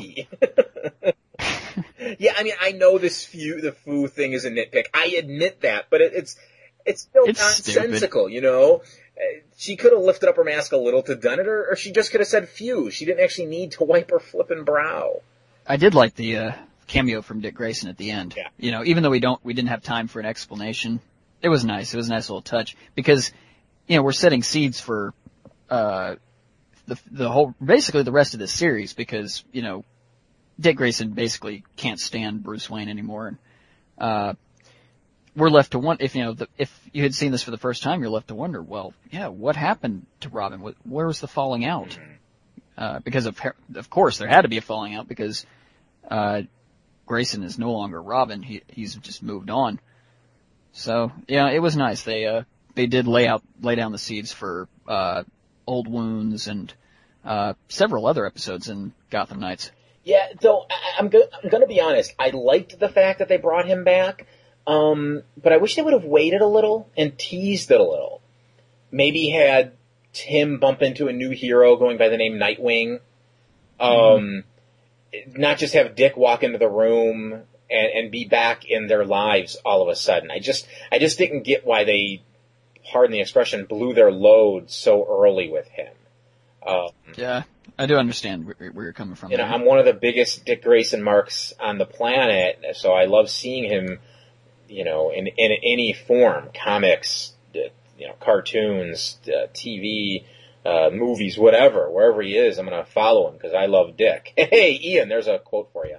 Um, but you couldn't resist, could you? it was one of those things where as I was saying it, I was like, oh, Ian's gonna have a field day with this one, so I might as well draw attention to it. Um, but, uh, yeah, I, I just wish they would have waited a little longer, is really what it is. Um, So what else? um, uh, you know, I said this earlier, I like the fact that they were actually hardcore about it, and they tell you, you know, Tim's dad is dead. He, the, the John Doe was pulled from the river, and his prints, they say, uh, uh, match those of Tim's dad. So we know he's not coming back, and Batman's cold as ice about it. You know, Tim's like, John Doe, that means he's not coming back ever, right? And Batgirl's like, well, we can't be sure, and Batman's like, yes. He's dead. He's dead, and that, that, that totally sets the, the tone for this entire series. That tells you that even though the previous uh, Batman series was dark, this is even darker.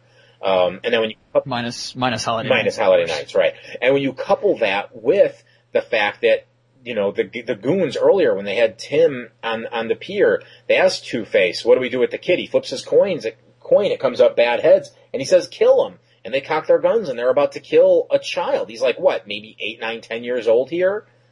You know, and Yeah. they're just going to blow him away. This is a lot darker than what we've seen before. Um, so yeah, that's cool. Um, though something I noticed in Holiday Knights and something I noticed here, and of course it'll happen again in Cold Comfort, um, is characters say, "Oh my God." In Holiday Knights, I think it's Harley says, "Oh my God, oh my God, oh my God," and in this episode, Tim does it too. He says, "Oh my God, oh my God, oh my God." So Yep. it, it was one of those things where, in, in the the "Oh my God" in Cold Comfort sort of lost its impact because we got six "Oh my gods" before that one. Yeah. They uh they do say it too much it, and it waters it down. Right? Yeah. Uh, although I do I do have to say it's still in Cold Comfort. It's still a very very strong moment. Oh, it regardless. is. It is. I'm just saying what you just said. It does water it down a little. Now, there's something I have to ask you though. How dumb is Two Face? Never mind the fact that he set his clock for three minutes and not two minutes, or even two seconds. What I'm referring to is the fact that he doesn't recognize the fact that not only is this Robin, you know, at least 10 years younger than the previous Robin, but he's you know, less than half the size. He picks him up and he's like, long time, bird boy. Like, what, what, last time you saw Robin, he was about as tall as Batman. And furthermore, Robin calls Two-Face Puke Face. Tim, earlier, two Two-Faces, faces, called him Puke Face. He can't make a connection there? And figure out that, apparently not. like, so lame. I mean, uh, Yeah. Okay. That's uh We're at about 14 I didn't even mean to do it. I didn't even mean to say. Oh, God. That's 15. Stop it. um, now, when it comes to, okay, let me start over. What did you think of Robin's redesign, that whole new costume? I mean, it's just red, Um, and I mean, it's it's a completely different costume than Dick wore. I I kind of liked it just because Robins are red, so I liked the fact that it was you get the red costume mixed with the black to symbolize the darkness of you know you know the Batman uh, universe really. Um, I'm not crazy about the mask, but you know I guess because he's a kid, it can let it I can let it slide, but um, I I don't like it as much, I think, as the classic green, uh, green red suit. But, you know, it's not bad at all, I don't think. Because see, What what? I'm curious about, oh, I like the design overall, but what I'm curious about is that costume is sitting in like a memorial, but we never saw Dick wear that costume. Right. And this fits Tim. So it's, they're almost saying that that one that was in the memorial was Dick's first costume. And since that costume isn't that different than the one that Robin is wearing in Teen Titans, that almost gives credence to my idea that Teen Titans is a prequel to Batman the Animated Series. Hmm. You see what I'm saying? Yeah, it's not the same because the one in Teen Titans, he is wearing green pants and he does have those kind of metal shoe boot things. But I'm just saying, you know, the red one that Tim has might be the first one. The one we see in Teen Titans is the second one. The one we see in Batman the Animated Series is his third and final one before he becomes Nightwing. That's all I'm saying. I'm just making some connections. I can't wait to get, uh, read the emails you get from that. yeah, one. I know. And you, you know they'll come. I know. And hey, let them come. Let them come. How about that guy that died, uh, when that light plot fell on top of him?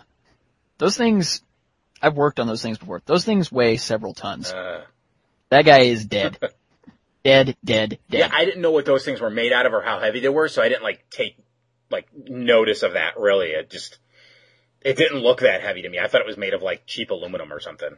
Another thing that I will give this episode is that uh, closing scene in the boxing ring with Bruce and Tim, where he's laying out the rules.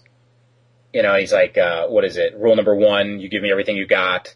Rule number two, then you give me more. Rule number three, and he goes into Batman voice and he's like, I make the rules. I'm like, that is awesome. I love that. Especially because he cheated. Didn't he trip Tim With the, uh, with the little stick? Yeah, He with the stick. he- Yeah. I mean, it wasn't cheating per se, but it was a little dirty. And I loved it because he's showing him, look, no matter what I say the rules are, I can change them. You know, and then I love Mm-hmm. it when Dick just comes up and he's like, watch that last one, kid. What's he say? It's a doozy. No, what's he say? Uh, it's a killer. It's a killer. Yeah. And I love Bruce's reaction where he's like, Dick. But said a little differently, it could have been like, Dick. Which of course is something they ended up pulling in, uh, uh, was it the first Batman movie with Robin? Where Bruce and Dick are arguing on the lawn, I think it is, and he, he's like, Dick? But is it like, ooh, is he calling him his name or is he calling him a dick? Ooh, it's funny because his name's Dick. Oh, oh, oh. Fuck, I hate those movies. Me make Krypton. Then me am home. Ha ha!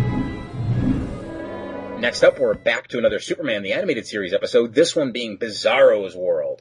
As you can tell by the by the title, Bizarro is back, despite the fact that it looked like he got blowed the fuck up the last time we saw him. Um, and he ends up uh, through various means. He ends up at the Fortress of Solitude, and he uh, touches the orb thingy that uh, what does he call it? The shiny ball that is Yeah. uh, the remnants of Brainiac that has uh, the the history of Krypton. And because he has Superman's DNA, it thinks he's Kal-El, and it shows him, you know, Kal-El's history with Jor-El and Krypton uh, getting uh, destroyed and whatnot. So Bizarro takes it upon himself to make Metropolis look like Krypton, and of course, what happened to Krypton? It got destroyed. So after he makes Krypton, he has to unmake Krypton. Um, and that's really the gist of this one right there. Yep. Um, this was a this was a cute little story, I guess. Mhm. I there were many there were many moments where I was like, oh, that's kind of funny, you know, that's that's that's kind of sweet actually, uh, because Bizarro, poor the poor guy, you know, he you have to feel for him, you really do. That he ha- he has no idea who he is, where he is. All he wants is to go home, but he doesn't know what home is. Yeah. So, so it's like it's a, a catch twenty two, and um, I thought it was an interesting little story, uh, and uh, there were plenty of plenty of moments where I laughed. I I really did laugh out loud. Uh, where he na- when he breaks open that thing, uh, and that creature comes out and starts biting him, he he ends up naming it Krypto. Yeah, yeah, that was That was that's hilarious. and then what was even funnier is later on when the, he's remaking uh, Metropolis into Krypton, and the movie theater is like his home. He uh, sits Lois down in the seat, Yeah. and then he tries to put the moves on her. That's classic because he's in a movie theater, and it's just it's like. Uh, you know, it's not something you'd expect Bizarro to know what to know how to do, Yeah. or something. You know, it's because, uh, um, because of you know who he is. yeah. but But, um, hey, maybe he's watched TV. I don't know. yeah, it's Bizarro Um, logic. yeah. um, I do have a couple of questions. First one I have is how the hell did Angela Chen, of all people, find out where the Fortress of Solitude is? Yeah, I, that, I thought that was supposed to be kept secret from pretty much everybody except Hamilton and Batman. yeah, that that sort of bothered me. That she's like, oh, and it's rumored that Professor Hamilton has been to the Fortress of Solitude. Like, why do you even know about that? Yeah, that that did get under my skin. Uh, Yeah, because she even says at the, it's at the North Pole, doesn't she?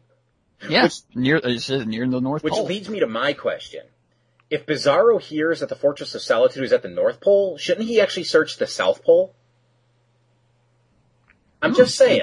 I'm just saying. what were some other things you wanted to mention there? Well, the, and the other, that actually leads to my, my next question is about, uh, Bizarro himself. If Bizarro is immune to kryptonite, then how the hell did that orb think that it was Superman? If his DNA is altered so much to where he's immune to kryptonite, the orb should not have recognized him as Kal-El. Right, that was because I'm astounded because I, I I've seen this episode a couple of times and I've never picked up on that. So I wasn't sure if you had picked up on it, you know. But because I like the idea that he can touch the orb and it thinks that he's Superman. I like that idea because it's recognizing his DNA. Mhm. But then you're right. His what does Superman say? That his cellular structure is Too far altered from mine or right whatever for he says. to, for, to work on it. No, you can't have it both ways. He can't touch it and have it work and then not have kryptonite work. No, no, no. It, it's it's both or nothing. Um, yeah, that that was a bit of a plot hole, I thought. It, Absolutely. it was just a way to introduce kryptonite. It was a way to show that Bizarro was uh, uh, immune to it, which I'm not opposed to, but I think it could have been done better. maybe, maybe even just have kryptonite make him stronger. Something. I don't. Some, something, something, you know, just something different. Mm-hmm. Um, but what about you? Um, I have some more things I'll say in a little bit though. Um, I think my favorite part of this one, and you know what? I'm not gonna, when we get to the scores, I'm not gonna give this one a great score, but after the episodes we've had before this one, uh, this is a nice breath of fresh air. Cause it, it, it's not the best, let's sit down and have fun, t- you know, episode, but it's, it's so much better than what we've had before. Um, but my, my favorite part is really the end when Superman takes Bizarro to his own planet, and Bizarro's looking around, and he's like, "Me hate planet, it am empty." Superman's like, "I thought of that," and he presses the button on the ship, and out comes Krypto. It's really cute. It's really heartwarming. Um, so Yeah, that's that's the best. Uh, that's the word I was looking for earlier. Is Mm-hmm. heartwarming. It, that's really what describes most of this episode with, you know, crypt uh, Krypto with uh, Bizarro's uh, motivations because, as as in the last episode, they're noble. He's he's trying to be a hero. He's trying to, and he's trying to go home. He doesn't want to, he doesn't want anybody to bother him. He doesn't want to bother anybody else. It's just, the poor guy is just a victim of horrid, horrid circumstances. Yeah, I mean, and he's just confused. That's all it is. Um, so, yeah, you do feel bad for him. You, you, you can't help it. Um, my heart does break when I think about their Bizarro. Um, but that said, that, that said, I, I'm a little confused about something. At the end of his last appearance, he realized he wasn't Superman.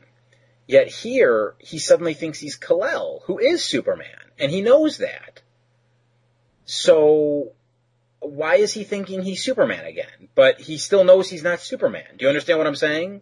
Well, see, the thing is, I think, uh, because Shiny Ball Mm-hmm. told, uh, said, you are Kal-El, son of Jor-El. He, he, it just like reignited, uh, old, mem- like maybe old memories in his subconscious and he then again started thinking he was Superman. Mm, okay, I'll I'll buy it a little. Sure, sure. Okay. Um, I do like his reaction when he sees Superman. He's not angry. He's like Superman, like it's an old friend. Yeah. I enjoy it because essentially these guys are brothers. It's you know they're twins, and one of them just happens to be retarded. That's all it is. And Superman looks down on him with a little pity, we'll say, and Bizarro almost looks up to Superman. He's the the brother that he, you know, Superman's the brother that Bizarro wants to be, and that Of Mice and Men comes to mind. very much so. You know, that I love that book so much. Yeah, it's a great And now that you're drawing a connection between Lenny and Bizarro, it's uh, it, it makes me feel for Bizarro even more. Um, Mm-hmm. I just I just love it. I I love their dynamic in these uh, in these episodes that that feature Bizarro. I I think it's great. Um, and the animation was really good. This was an episode with not a lot of special effects, uh, but the animation was still really solid. Uh, Bizarro, the animation on Bizarro in particular was just really, really crisp, really good. Uh, in the theater, the shadow, the shadow effects, everything, uh, everything meshed really well. Uh, the kryptonite, when he's holding it in his hand, when Bizarro was holding it in his hand, the, uh, the, the lighting effects are really good because the shadows are still on his back and then the lights are, the, the light of the kryptonite's in front. It's really, it, I loved the animation in this episode. Yeah, another thing I liked about this one is, you know, Superman really, to beat Bizarro, he has to beat him mentally. Because Bizarro, he's, he has all of Superman's strength, and because he's not Superman, he doesn't necessarily hold back. So he is gonna get the upper hand in a fight from time to time. So the way you have to beat him is to make him realize that what he's doing is wrong. And that's what Superman does here. You know, he says, look, I understand what you're trying to do, but Lois, she's not from Krypton. So does that make this Krypton? And Bizarro's like, oh, Migo save Lois. And that allows Superman to actually stop the missile.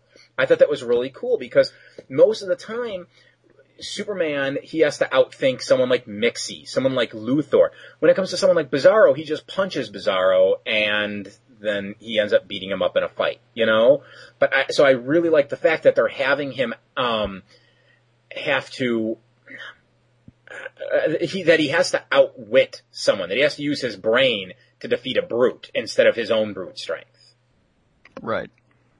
And, you know, outwit somebody with really no wits. Mhm.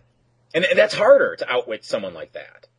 You know, because Yeah. they may not, they may not go along with, I mean, you, okay, think about it. If you're trying to outwit Bizarro and you, you know, he might see a spoon and be like, oh, spoon, me need soup. And next thing you know, he's sitting at a diner eating soup and he's not following you where you want him to follow you too. Yep. You know, you got someone like Luthor, you can use his ego against him. Bizarro, you don't know what's going to take his attention. So that that's that's really smart writing. I know I say that a lot about this, you know, the, these these programs when I'm liking them, that it's smart writing, but that's what it is, and you, you really can't deny that.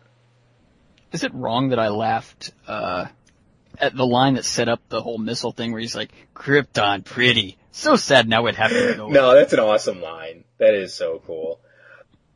Because if you watch this episode for the first time and you hear that line, you're like, whoa, wait, what? yeah. Another one of my favorite lines comes from uh, that same scene when they're in the theater, and uh, he first brings Lois in, and quote unquote Krypto comes hopping up, and Lois is freaked out because there's this alien dog thing. She screams, and then the dog screams and runs away, and Bizarro starts following it, and he's like, "You scare Krypto, but that's okay. Me forgive you." it's just so sweet. It's it's like this this guy, you know, he really can't hold a grudge. You know, you feel so bad for him. Poor Bizarro. Oh no. Uh, now I hate to, I hate to bring it down to like the most base level, but that's sort of my shtick. So I have to do it. Now, at the Fortress of Solitude, I, I know people are going to turn the podcast off when I say this, but I have to say it because it was there. At the Fortress of Solitude, you know, Superman's got his like little zoo, whatever. You notice, did you notice that one creature that was kind of flat and kind of curved up and it had those two bug eyes? Yeah. Okay. Um, you might want to look at that again because it sort of had a vagina. Just look at it again. When it curves down as its, the curved part of its body is meeting the ground, there appears to be a vagina down there. And it's not its mouth, unless it's got two mouths. It was just a very weird thing that is there. And I'm sorry if I'm offending our listeners, but there it is. I'm not the one that drew it into a cartoon. I'm just the guy who points it out. Oh my god, I've got to think of something. Uh, uh, Turpin, Turpin, uh, all the wackos come to you. oh, oh no, I'm thinking of alien bug vagina now. No, I think this is Oh this is no. another one where Turpin doesn't have a lot of lines, but he's really funny when he does, and he's right. He's out Yeah. what we're thinking. Why do all the whack jobs come to Lois? Think about it. Bizarro has come to her. Uh, Lytener has come to her. Lex, he's a whack job. He wants her. Um, I'm sure. there's- Toy Man, Oh, man, Metallo, Metallo, uh, exactly. Jax-Ur and Mala, uh, Luminus, Joker. God, they're, the, the list is just endless. So, who's next, Freeze? Someone important. Someone who feels safe, secure, untouchable. As my father once told me, those who have the most must give the most. Those who have the most also have the most to lose, Mr. Wayne. And finally up today in Gotham Knights is the episode Cold Comfort. Um, here we find out uh, Victor Freeze never reunited with Nora after she was revived, uh, which we found out about in Sub-Zero. She, uh, Wayne Industries apparently helped her, uh, helped her uh, heal her illness, whatever she was suffering from. Um, now, uh, Freeze has just given up on life really and has dedicated what's left of it to destroying the lives of others by destroying or killing the thing or person most precious to them. Um, eventually, Freeze turns his attention to Bruce Wayne and specifically his surrogate family, uh, and even more specifically his surrogate father, Alfred. Uh, Bruce tries to reason with him, saying that, you know, Wayne Enterprises helped his wife, so why not him? But Freeze outright refuses and, you know, just backhands Bruce, uh, saying that it was, you know, it's too late for him, and he blasts Alfred with the ice gun, and after a fight, they, they retreat. Uh, so Batman and Batgirl go after him, and when they get to his hideout, they find out why he refused Bruce's help from earlier. All that's left to freeze is his head, and it's on this spider-like device. It's incredibly creepy. Uh, Freeze then leaves his hideout and tries to carry out his ultimate plan to make Batman feel what it's like to lose the thing most precious to him, Gotham City. He's going to basically drop a megaton ice bomb on top of it. So that's, and, you know, Batman has to go after and stop him. So what do you think about this episode? You know, this one is another one that I, I know is better than I'm giving it credit for right now. But again, it just didn't do it for me. It's like the only, for me, the really only memorable thing in this one is the oh my god and the, the freeze on the spider legs. His head coming around the corner. Otherwise, for me, the episode again is just there. I, I don't know what was going on, you know, with, with me this week. Well, I love this episode, and it was, this is, and again, I haven't seen this episode for a long time, probably a couple of years, uh, and it was really just as good as I remembered it. Uh, I, it doesn't have the deepest plot. It really doesn't. I'll, I fully admit that. It'd be basically Freeze just, Freeze is just pissed off at life and he, d- he wants to ruin everybody else's Yeah, life. they're very random crimes, extremely random. Yeah. Yeah. I mean, he, first thing he does is he goes to this museum and he destroys this, uh, the, the skeleton of a, of a extremely rare dinosaur that this scientist has worked for years and years to uncover. And she's just, you know, reduced to tears. She, she could basically, basically kill herself there on that scene and it wouldn't have, you know, you probably wouldn't even bat an eye because that's what you could expect from the sadness that she's just irradiating there. Then the next one, he goes into this, uh, I guess this banquet for this artist who just painted his last picture. It's this huge, huge mural and Freeze destroys it. And again, the guy is just crestfallen. He, you know, his life, his, his greatest work has just been destroyed. So that's really what Freeze's motivation is this whole episode. Um, that said, I loved Freeze's new design. Especially, uh, his facial expressions. When he's angry or sad, it really, it's just stunning animation. Uh, and I think even more, because he always has a scowl on his face, but when he, when he's sad, when he's talking about Nora, or, you know, or, you know, what happened to his body, it's just, when his eyes turn sad, it's really, you cannot look away. It, it's really just amazing animation. Now, along those same lines, though, what did you feel about him openly emoting? I mean, Freeze's whole shtick is that he no longer has emotions. He no longer cares. But yeah, he's getting pissed. He's getting sad all the time. Now, granted, we've seen it before, but we're seeing it more here. That didn't bother you or anything? No, it didn't. Uh, anger, I always excuse from Freeze because he hates everything. Uh, sadness, uh, I excuse because he, the only time we ever see him really sad, uh, expressing sadness is when he's talking about Nora. So, uh, and you know, he, you know, we, he can claim all he want that, uh, he doesn't, he doesn't care anymore about life, but he still, deep down, you know he still, he still wants Nora. So I'm willing to excuse, uh, him expressing sadness as, you know, as long as he's talking about Nora Freeze. Okay, I got you. I got you. Uh, how, what about Bruce being such a hard ass here? Not bad for a corpse. Yeah. uh, I like, I do like that that we're getting more and more of Bruce being really an asshole. And, you know, that's more, it's more accurate to his comic book counterpart. Well, I think, you know, you have to chalk it up to the fact that, you know, he's lost his son. You know, I mean, Yeah. Dick's walked out on him, and he's none too happy. I mean, yeah, he's got Barbara there. Yeah, he still has Alfred, and yeah, he has, now has Tim.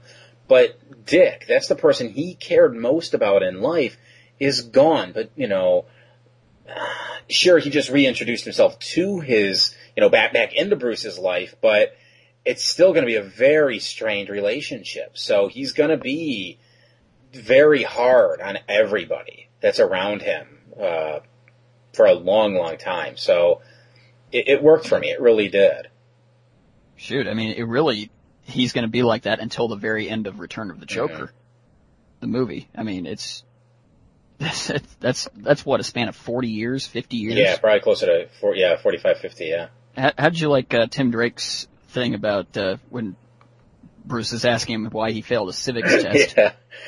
That was Yeah, great. wh- what's he say? I, I don't, I don't care what a said- district attorney does or something. Yeah, and Bruce is like, you don't know the first thing about the American justice system, do you? I know it's bogus. And how did you come to that well thought out conclusion? By watching you. And it's funny because the gag continues. You see, you know, Alfred goes to the door and he accidentally lets Freeze and his his hench go- or his hench girls in, and they're still having the conversation in the background. And, you know, Tim's like, "Yeah, you're not exactly the model of due process."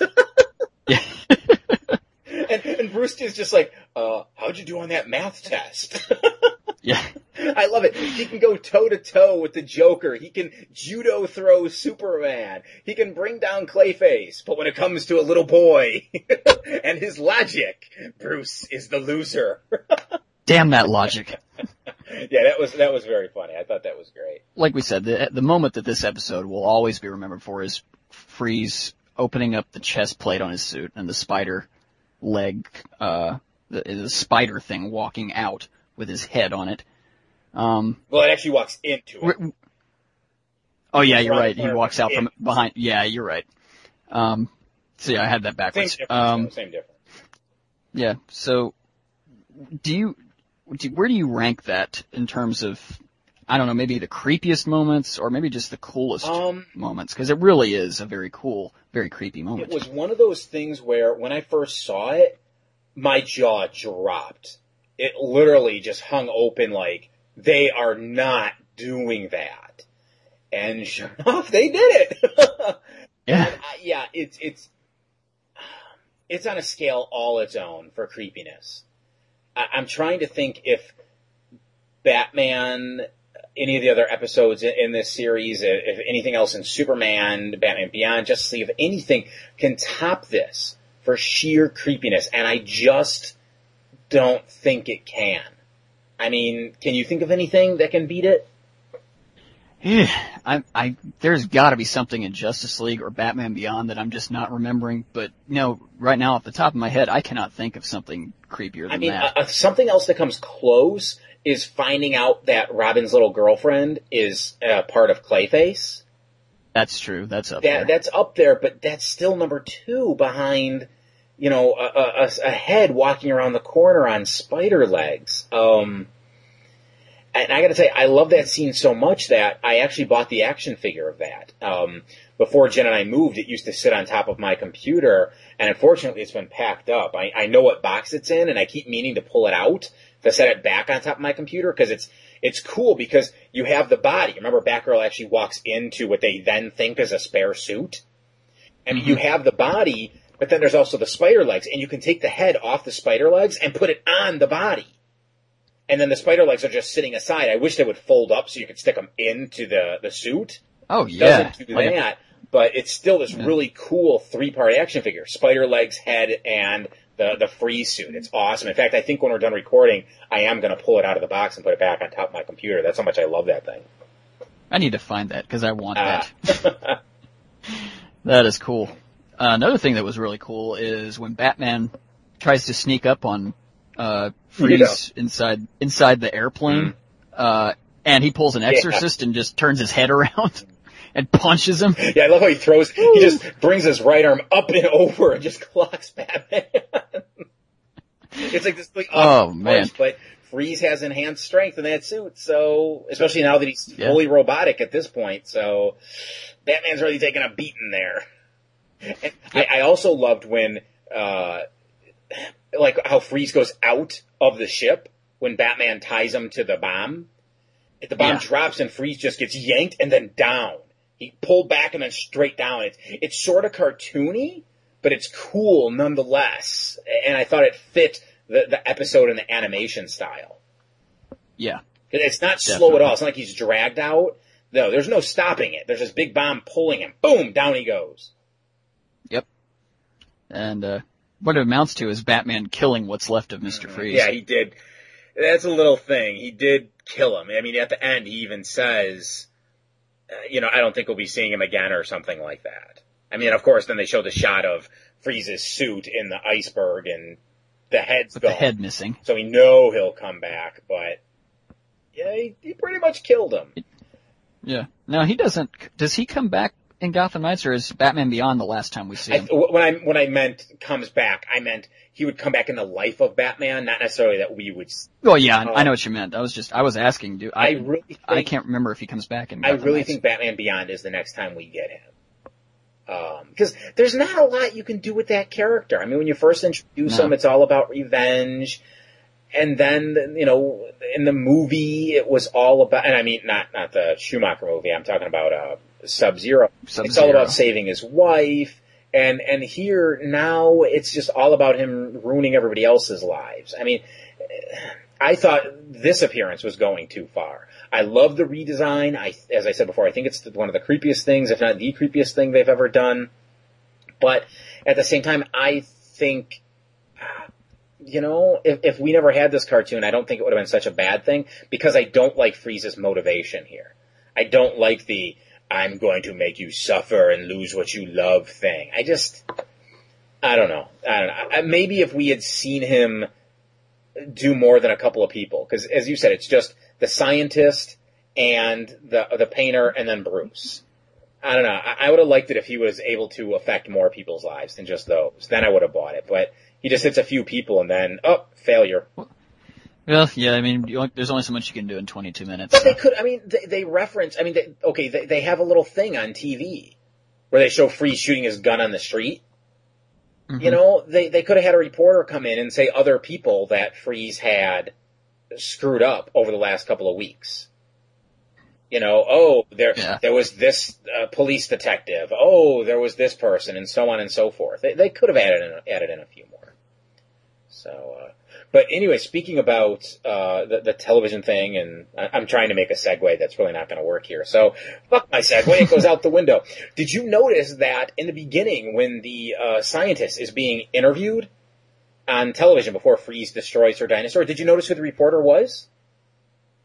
Um, no, I didn't. It's Jack Ryder, the guy who'll become the Creeper. Really? Huh? It's something where I what, what was I doing? Because I had already watched the episode and I missed it. Oh, you know what I was doing? Of course, you know throughout the episode I have the, the quotes that lead us into the episodes. I was looking for a quote for this episode, and I happened to stumble upon that scene, and I heard the scientist lady call him Mr. Ryder, and I'm like, oh my god, that's that's him. That's the guy who will become the Creeper. Huh, that is cool. I can't believe I didn't You know, notice a that. nice little thing that they're just dropping in there. So the character is pre-existing. It's not like, you know, when he does finally become the creeper, they just pulled him out of thin air. No, here he is. He, he's a living, breathing character in this world now, ahead of time. So, um, one thing that I always get a chuckle out of, a chuckle at in this episode is, uh, first off, Freeze's hench girls just having their fur coats that barely cover their hoo-has.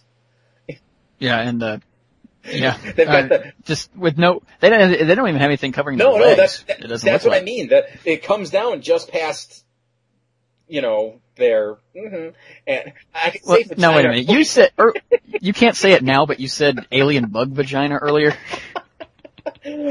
Come on, man. You, you're not showing any consistency here. How dare you call me on that? Um, no, you got a point. No, but I mean, their their skirts barely come down, and they got their little boots on. But it's like they're they're still walking around Mister Freeze's cold lair. Like, w- put some pants on, girl. So, okay, Yeah, and me, yeah, meanwhile, these doctors that he's got, uh, holed up in there are freezing with full suits on. yeah. So I, I, I liked I liked the design of his hench girls, though I didn't get why they were all wearing sunglasses. But anyways, what I was gonna get at be- before I started talking about their hoo-has was when Batgirl starts fighting that one, she shoots her in the forehead with the tracer gun. Remember earlier she she pulled out her little gun that had the tracking device thingy in it, and she shot it at Uh-huh. Freeze's van. That's how they were able to find Freeze's lair. When she's fighting that girl, she shoots her point blank in the head with that thing. And throughout the entire fight, the little tracking device is stuck in her head. There's a little bat symbol, like, stuck in her forehead. Because Batgirl shot her with it. It's hilarious. So I, I guess if it doesn't contain a bullet, it's okay to shoot people with. I don't know. I guess. Oh, but uh, something we haven't mentioned is, of course, that Batman bleeds in this episode.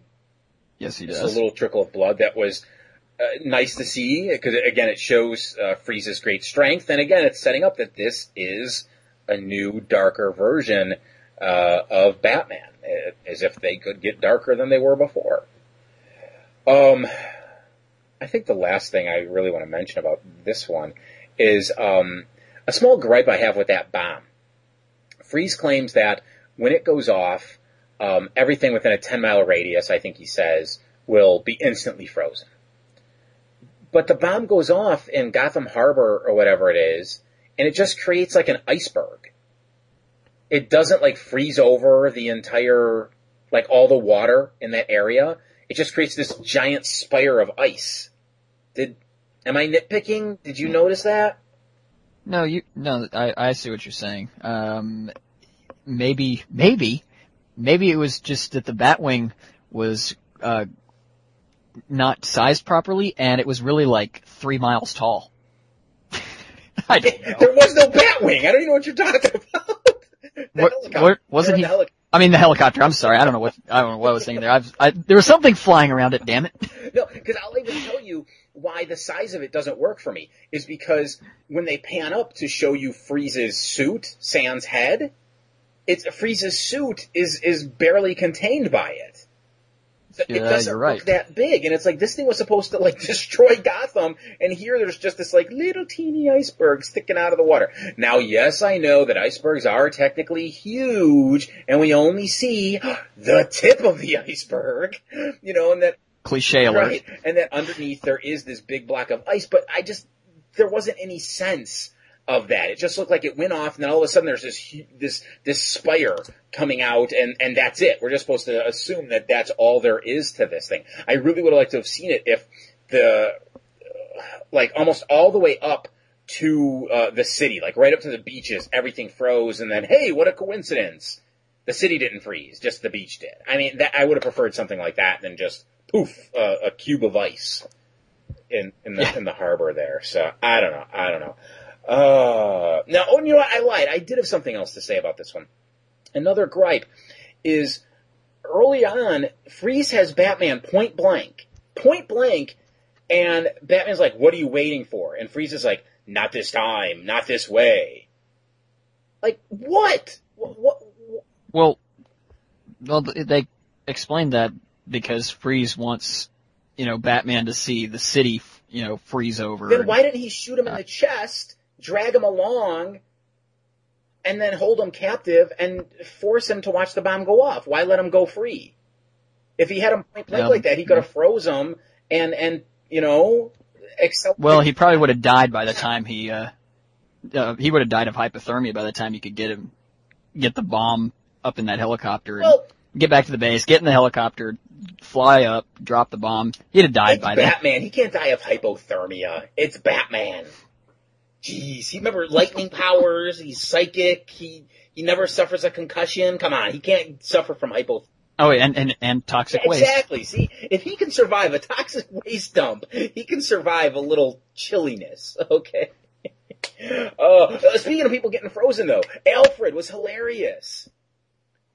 After he gets frozen and he's like in that like spa treatment thing, and he's asking, you know, Tim to get him a spot of tea and some cookies and stuff. That was great. I thought that was truly funny. Oh, it was great. Tim's like, I want to go, I want to go, and uh, and uh, Alfred seems to be going along with it, like, oh, I don't need anything, except yeah.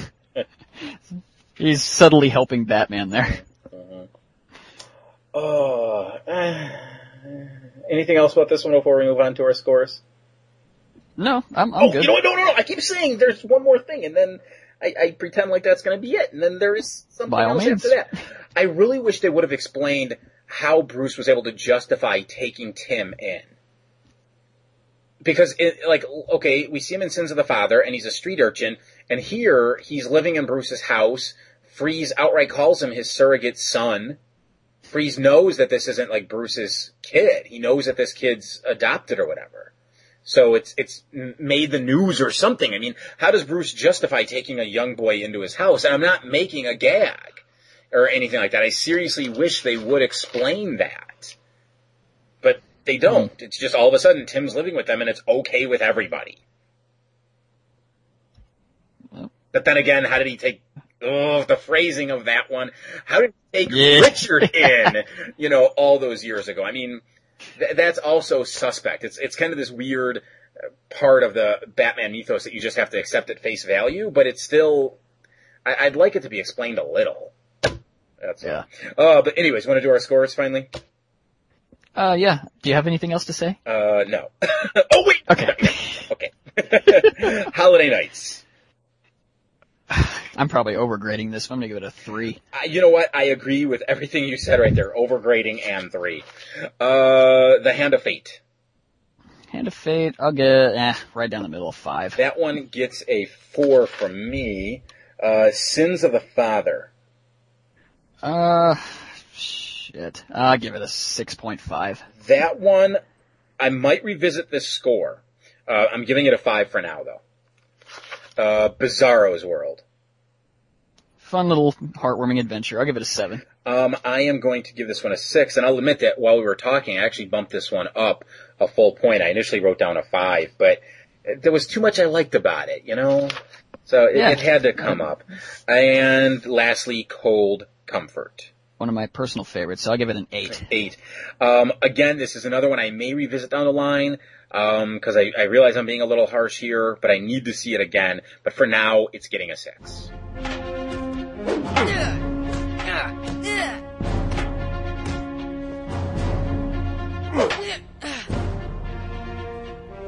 You work with me, Tim. You follow the rules.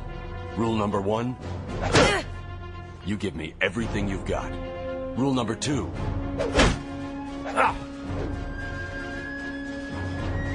then you give me more. And rule number three, I make the rules. Watch out for that last one, kid. It's a killer. Dick. My word. Hey, no one can be a boy wonder forever. Feedback in the form of emails and MP3s can be sent to feedback at worldsfinestpodcast.com. That's feedback at worldsfinestpodcast.com. Next time on World's Finest Podcast, we'll discuss three episodes from Superman the Animated Series, Prototype, The Late Mr. Kent, woohoo! Yes! And Heavy Metal, and two episodes from Gotham Knights, Double Talk, and You Scratch My Back. For James Doe, I'm Michael David Sims saying thank you for listening to World's Finest Podcast.